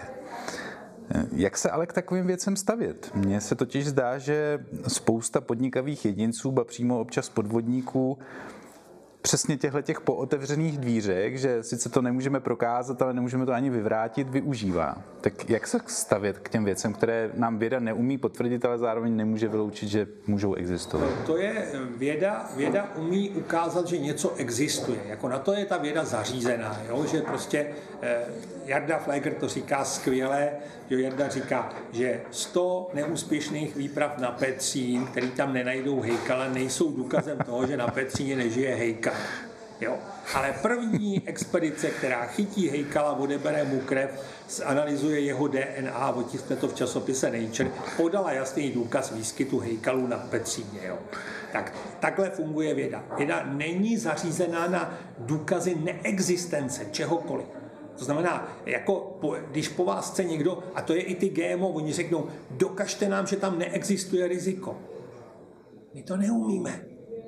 Neexisten, dokázat neexistenci, proto věda nemůže vyvrátit náboženství víru v Boha, protože prostě dokázat, že Bůh neexistuje, věda na to není zařízena. To znamená, tenhle ten prostor tady vždycky zůstane. Teď jde o to, kdo ho vyplní. Jestli ho vyplní víra tím, že řekne ano, jsem, tady už věda vlastně konec sahá a tady už je Bůh, tady je víra, ať je to Aláh, Šiva nebo křesťanský, to je jedno prostě, jo. A nebo jestli se tam do toho namáčknou ty šarlatáni a začnou vám říkat, že prostě e, vám vyléčejí e, rakovinu slinivky, protože vám odeberou negativní energii z těla, e, ta věda může chtít po nich důkaz. Jo, může říct, ano, dokažte mi. Jo. Ale věda nemůže říct, my dokážeme, že neexistuje. Jako, jo, že to není možný teoreticky to možný je prostě, že někdo má ten dar, to nemůžeme vyloučit. Jako dějou se věci, které jsou nepředstavitelné. Eh, třeba ženská si v Číně stěžovala na to, že se jí trošku motá hlava, občas je špatně od žaludku. Zjistila se, že nemá mozeček. Část mozku, kde je víc neuronů než mozkový kůře, tak ho prostě neměla podle všech eh, zákonitostí neurologie by ten člověk neměl být schopný vůbec fungovat, ale ona fungovala jenom s drobnýma problémama. Jeden chlapík ve Francii, který měl jako dítě hydrocefalii, tak mu se mu vlastně hromadil mozkomíšní mok v mozkových komorách, že jo, a oni mu to jako dítě tím, mu tam dali kanilu, která to odvádí, že jo, ale pak mu ji vyndali a jemu se tam ten mozkomíšní mok městnal pod takovým tlakem, že vlastně mu to zatlačilo mozkovou tkáň do takové tenké vrstvy. On měl obrovský dutiny mozkové komory a jenom malou, malý množství, on měl snad čtvrtinu mozkové tkáně ve srovnání s normálním člověkem. Ale tenhle ten člověk dělal, pracoval na nějakým v centrálním úřadě jako státní úředník. Byl normálně ženatý, měl dvě děti a žil normálním životem. Jo. Prostě to jsou věci, které, když se nad tím jako když se pojáte na normální mozek a někdo vám ukáže tuhle tu díru tam, že v té hlavě, tak si říkáte, ten je mrtvý. Není mrtvý a funguje s tím. Jak je to možný, nevíme, ale prostě funguje. Seznamte se. jo, takže prostě to jsou věci, které nás školí v tom, že prostě říct, že něco není možný. Jako na to jsme velmi opatrní. Jo. Jako já jsem si se spálil, že jeden týden vykládáte studentům, že to není možný a druhý den si to přečtete eh, v nějakém vědeckém žurnálu. Jo. Takže já už neříkám, že něco není možný. Jo. Tam věda zatím to ne, neumí nebo nedokázala. Jo. Pane profesore, je vidět, že jste opravdu milovníkem úžasných příběhů. Eh, který příběh vás fascinuje asi nejvíc? Podělte se. Já nevím, těch příběhů je, je, je prostě obrovský, obrovský množství a já třeba teďka jsem strávil asi, já nevím, pár let tím, že jsem eh, dával dohromady materiály o smyslech. Jo? Zrak, sluch, čich, hmat, chuť. Že jo? Je těch pět základních, ale eh, máme třeba eh, takzvaný, česky se tomu říká polohocit. Mm-hmm. Odborně je propriocepce, že jo? A to je to, že když se v noci potně probudíte, tak víte, jestli máte rozpaženo nebo jestli spíte s rukama při těle, jestli spíte na boku, nebo jestli spíte na zádech. Prostě víte, jak máte umístěné tělo. Jo, protože máte teda e, v kloubech a ve šlachách máte prostě na to speciální tělíska, který to registrují. A tohle to, a zároveň mě zajímalo hrozně moc, protože my na ten svět koukáme těma našim, těmi našimi smysly. Jo, my většinu věcí bereme zrakem, že jo, a tohleto. A mě zajímalo, jak to vidí živočichové, nejrůznější. Jo. A zjistil jsem fantastické věci. Jako, tak třeba takový olihně, jako to jsou hlavonožci, že jo, tak eh, jeden druh olihní, tak ten to má tak, že když chce jako vyznat samici lásku, teď doufám, že to nepopletu, že to neprohodím, tak se zbarví červeně ten samici. Když ale potká soka, tak eh, se zbarví bíle. A když se dostane mezi samici, která se mu líbí a soká, tak by se líbil slávistům, protože je napůl červený a napůl bílý. A to není to nejfantastičtější. Nejfantastičtější je, že ty sepie nebo tyhle ty olihně jsou barvoslepí. A jak je teda možný, že na sebe hrajou tuhle tu barevnou hru? když vlastně to jejich oko není schopný vnímat barvy. A oni ty barvy vnímají, ale úplně jiným způsobem. Podle toho, oni mají zornici, v který se to světlo láme.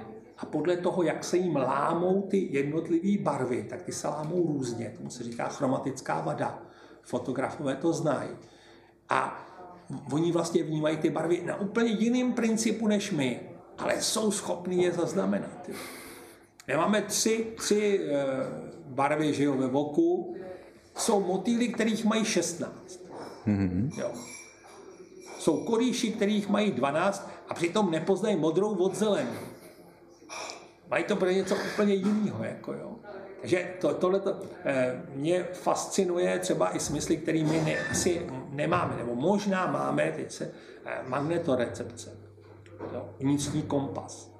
To je, v tom má česká věda obrovský, obrovský přínos světové vědě, protože tady je skupina lidí, z kterých si všichni dělali úžasnou srandu. Protože to byli kluci, kteří si všimli na Google Earth, na těch, na těch snímcích satelitních, že když jsou krávy na pastvě, tak jsou postavený severojižním směrem. Ne vždycky, ne úplně, ale prostě převládá to. Takže publikovali to, takzvaný magnetický kraj, všichni se drželi za hlavu a říkali, jako, vy jste spadli z jahody na znak, ne, prostě to jako je blbost. Proč by to ty krávy dělali, že jo, jako. Ale oni začali, oni zjišťovali, že i ostatní jiný zvířata prostě jako se drží ten, šli o Vánocích se podívat na kapry do těch kádí. Zjistili, že když tam neteče ta voda, nepřitýká, tak ty kapři se tak uspořádají a jsou severojižním směrem. Psy, když ho vedete psa vymočit, tak si, nebo vykálet, že jo, když ho nemáte na vodítku a není ve známém prostředí, je prostě někde, kde to, tak se staví severojižním směrem. Tam bylo zajímavé, že některé dny ty psy se stavěly prostě různě. A teď to vůbec nehrálo. Některé dny byly kompasový, některé dny ne. Takže oni si to dali ty kluci do Google a zjistili, že ty dny, kdy ty psy ten kompas nectějí, tak je magnetická bouře, že je narušený magnetický pole země. Zase, když jsem se o tom bavil s fyzikama, když jsem jim to říkal, tak mi říkali, vy jste se zbláznili. jako, víte, víte, jak málo se ovlivní magnetická bouře, magnetický pole země? To je, to je nepatrný výkyv. Jako, to ten pes nemůže. A dokonce to bylo tak, že tyhle ty kluci, za to dostali cenu Ignáce Nobela. Mm-hmm. To je cena, která se dává vlastně, dřív se dávala za výzkum, který by neměl být opakován. Dneska se dává za výsledky, které vás nejdřív rozesmějou a pak donutí k zamyšlení. Což je něco úplně jiného teda, jo, mezi námi. A tenkrát teda ty kluci to dostali a já jsem se dostal k tomu, že jsem vlastně k tomu měl napsat komentář a jak to ve sdělovacích prostředcích bývá tak když tam byl někdo, kdo je jako pochválil ty kluky, tak tam ještě byli jiní kluci, kteří jako napsali, že to je naprostý nesmysl a blbost a že já jsem teda trumbelín, když tomu věřím. Jo. A bylo to tím, že ty lidi vlastně byli elektrotechnici a představovali se ten zvířecí kompas jako tu magnetickou střelku. A říkali, ten pes, když jako bude mít tělo jako magnetickou střelku, tak na to magnetický pole nedej bože na tu magnetickou bouři, nedokáže zareagovat. To prostě je tak slabá síla, že on to nemůže vnímat. To je blbost. Jo. Ale ten kompas u těch zvířat funguje na úplně jiném principu. Tam jsou, v sítnici jsou molekuly, kterým se říká kryptochromy. A ten kryptochrom vlastně má dva volné elektrony. Ty elektrony, já tomu moc nerozumím, to už je kvantová fyzika, tak mají něco, čemu se říká spin. A ten spin může být buď na jednu stranu, nebo na druhou. Takže ty dva elektrony se můžou buď spinovat současně, souhlasně, anebo protichůdně. A jestli teda mají ten spin obrácený nebo souhlasný, tak to se promítá do reakcí, které probíhají na tom kryptochromu. To znamená, ten kryptochrom reaguje trošku jináč, když se mu ty spiny na těch elektronech točí souhlasně anebo v obráceně. A tohle to je ovlivnitelný, tohle to je vnímavý, vnímavý k velmi slabým výkyvům magnetického pole. To znamená, oni mají kvantový kompas, ty zvířata. Oni nemají ten klasický s tou železnou střelkou tam magnetickou, ale mají něco úplně jiného. A tenhle ten kompas dokonce ruší eh, radiový vysílání na, na, těch, na té frekvenční modulaci.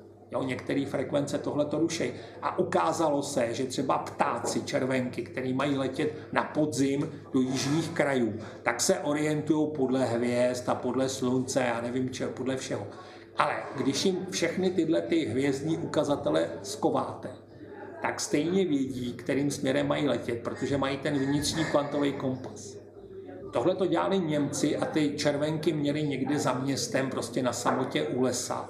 A tam to fungovalo. Přestěhovali je do Mnichova a byl z toho průšvih, protože červenky netrefili. kompas nefungoval. A to bylo tím, že v tom městě je vysílání těch radiových stanic, kterým to pohodě, pohodě zrušili. Takže teprve, když jim odstínili ten šum toho radiového vysílání, tak ty červenky už zase podle toho kompasu, podle těch siločar věděli, kam mají letět. Jo. Takže tohle to jsou věci, které mně přijdou naprosto úžasné. A zase, je to vidět. Zase je to, je to vlastně věc, která se velmi rychle vyvíjí. Tam jsou nové věci, takže já jsem teďka z toho napsal knížku, ale eh, už teďka tady teďka do sazby, měla by být někdy po prázdninách, ale už teďka vím o věcech, které by, který se tam nevešly, jako jo. A je mi to strašně líto, protože jak ta věda prostě jde strašně rychle dopředu, tak, tak to tam prostě nebude, no tak snad někde při nějaký jiný příležitosti to přidám, to přidám, jo. Takže, ale těch příběhů je, je opravdu strašně moc. Já musím říct, že když vás takhle poslouchám, tak uh, úplně nechápu, jak uh, může spousta lidí žít v domění, že věda je nuda. Věda je obrovský dobrodružství. Jako to. Fakt je, že z metru už to tak nevypadá. jako z metru může věda vypadat jako úžas a ani všichni vědci si to nemyslejí. Já jsem si vzpomněl na profesora Vratislava Schreibera, kterýho jsem měl strašně rád. To byl vynikající endokrinolog, který mu vo FOUS utekla Nobelova cena mm-hmm. za objev jednoho hormonu. A my jsme se potkávali při popularizaci vědy s panem profesorem. A já jsem jednou na nějaký besedě řekl, že věda je dobrodružství ten mi dal především. Tak říkal, on měl jako krákoravější hlas, pan profesor, typicky. A on vždycky říkal, věda je velmi vážné zaměstnání, to je seriózní práce, prostě jo, a prdnul mě, ale eh, já si to myslím pořád. Pro mě ta věda je dobrodružství a je to přesně to, o čem jsem se bavil, bavili tady před chvilkou, když jsem říkal, že vy jste ten první, kdo to ví. Jako to je to dobrodružství. Když si představíte, já nevím, tak jižní pól, jo, tak tam už byl Amundsen. Všichni ostatní jsou druhý, nebo já nevím kolika.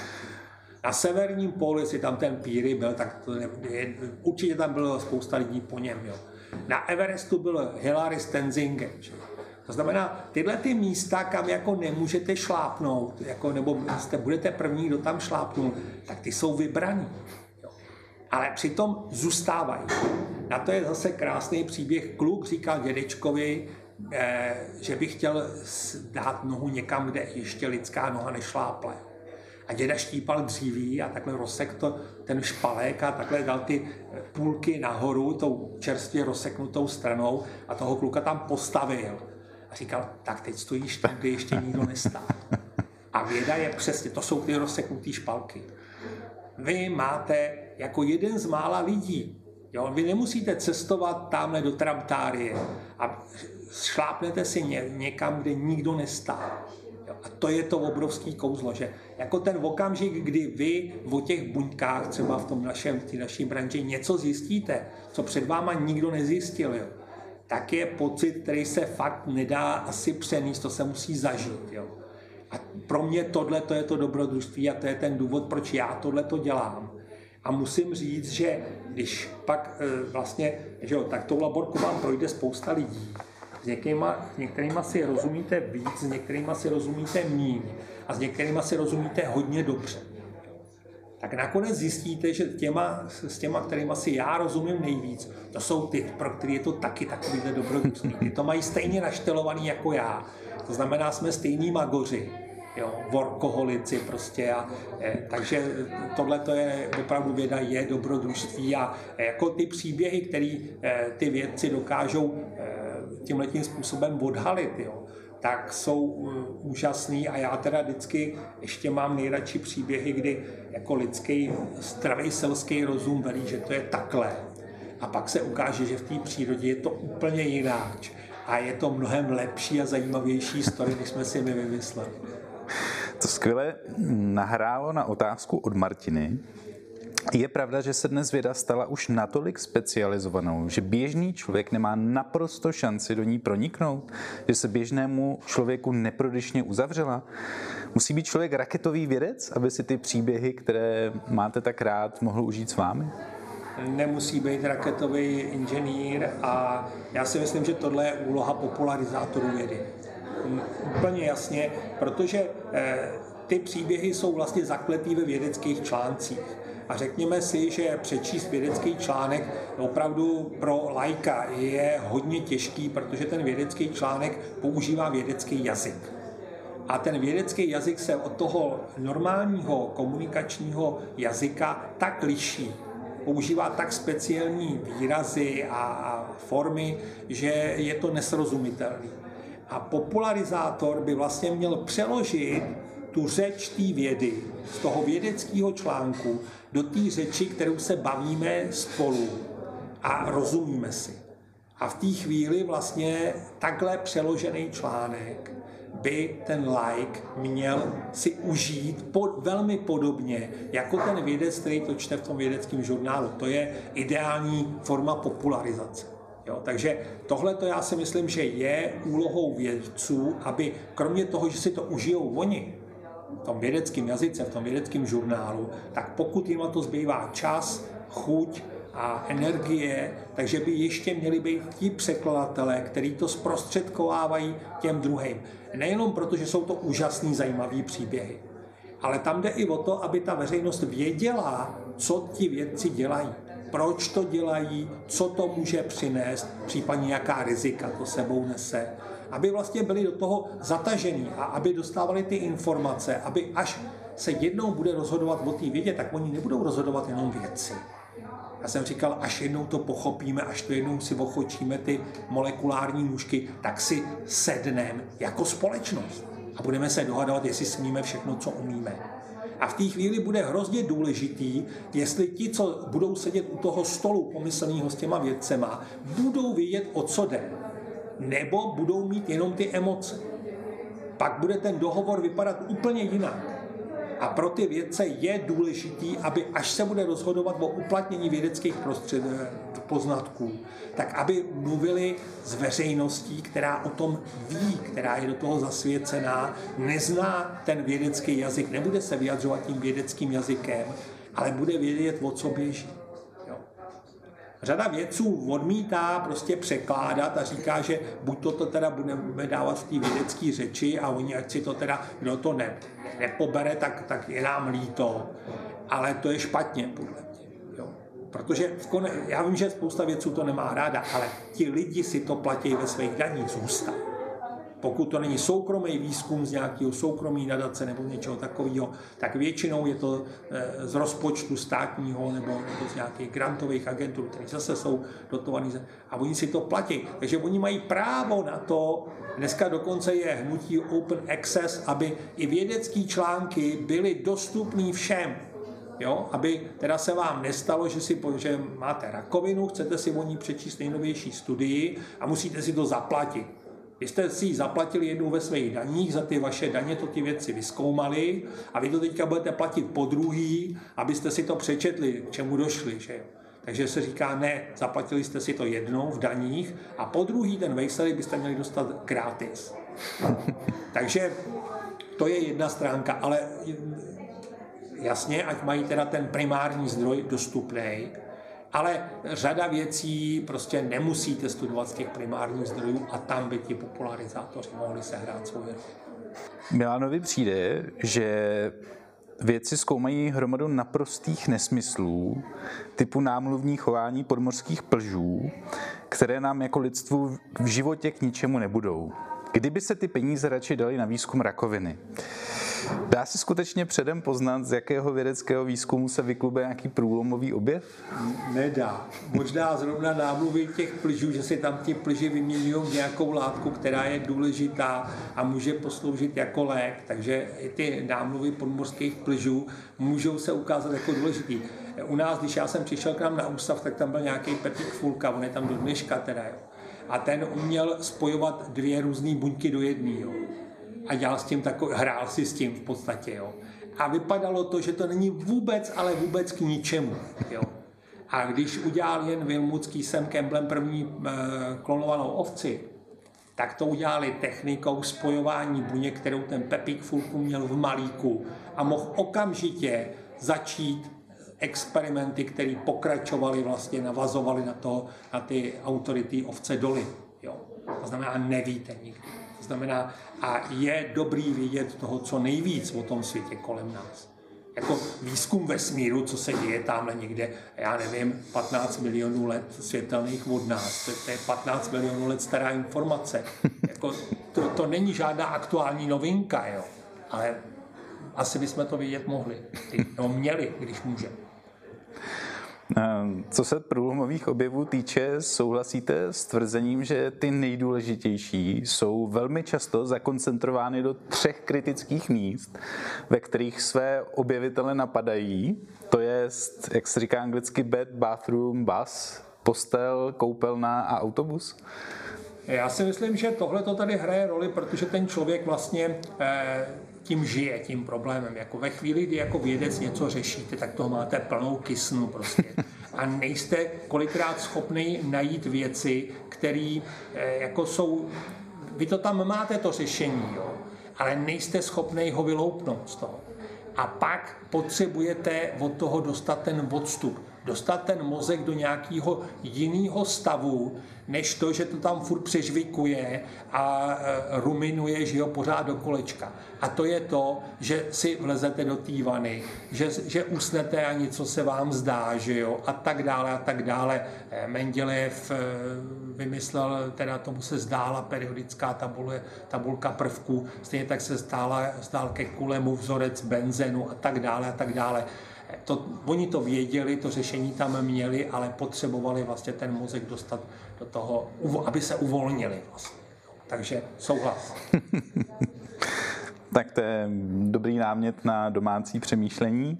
Pane profesore, byla to s vámi úžasná výprava za fascinujícími možnostmi moderní vědy a myslím, že bychom se měli zase potkat za nějaký čas, abychom si řekli, co je nového za těch pár měsíců. Dneska nám zbývá už jenom poslední otázka, bohužel naše tradiční. Kdybyste měl možnost vytvořit billboard, který by viděl každý člověk v téhle zemi, každý z deseti milionů lidí, ale na ten billboard byste mohl napsat jenom jednu jedinou větu. Jaká věta by to byla? Přemýšlejte. Přemýšlejte. Moc pěkné, pane profesore, díky moc, že jste přišel. Není zač, rád jsem přišel. To je sice z dnešního rozhovoru všechno, milí posluchači. Příště nás čeká pohled do nešvarů i krás českého kuchařství a restauratérství, ale ještě než se dnes zvednete od stolu, mám na srdci tři důležité věci. Za prvé doufám, že se vám tenhle stůl pro tři líbil. Za sebe musím říct, že bych pana profesora vydržel poslouchat ještě o hodiny. Ale nemůžeme se ho uzurpovat jenom pro sebe. Pokud to pro vás bylo s námi příjemné posezení, zvažte prosím možnost podpořit naše úsilí o další skvělé rozhovory a stát se neurazitelným BI patronem na adrese patreon.com lomeno neurazitelný. Nikdy vám to nezapomeneme. Za druhé se sluší připomenout, že v popisu epizody najdete odkaz na video celého stolu pro tři. Načení pana profesora pro vědu a její úžasné příběhy je vidět na každém jeho pohybu a tu záři v očích opravdu stojí za to vidět. Ale hlavně na YouTube nám můžete nechat komentář, jak se vám rozhovor líbil a na čím vás třeba přiměl k zamyšlení. Jsme totiž ohromně zvědaví na vaše podněty. A hned o kousek níž popisu epizody je link na náš web, kde rozhovor najdete v úhledném PDFku, včetně citátů, zajímavých odkazů a dalších libůstek. Ostatně na našem webu neurazitelný.cz bych vás moc rád uvítal ještě z jednoho důvodu. A tím je pozvánka k odebírání našeho neurazitelného newsletteru neboli Neuramailu. Jeho prostřednictvím se totiž s předstihem dozvíte o natáčení každého stolu pro tři a budete moci položit přesně tu otázku, nebo klidně i několik, na které by vás nejvíc zajímala odpověď. Je to stůl pro tři, nikoli pro dva a chceme si hlavně povídat o tom, co zajímá a pálí právě vás. Jsme moc rádi, že nás posloucháte. Nezapomeňte, že svět je sice rozbitý, ale možná to půjde opravit. A moc se těším, až spolu usedneme k dalšímu stolu pro tři. Mějte se nádherně.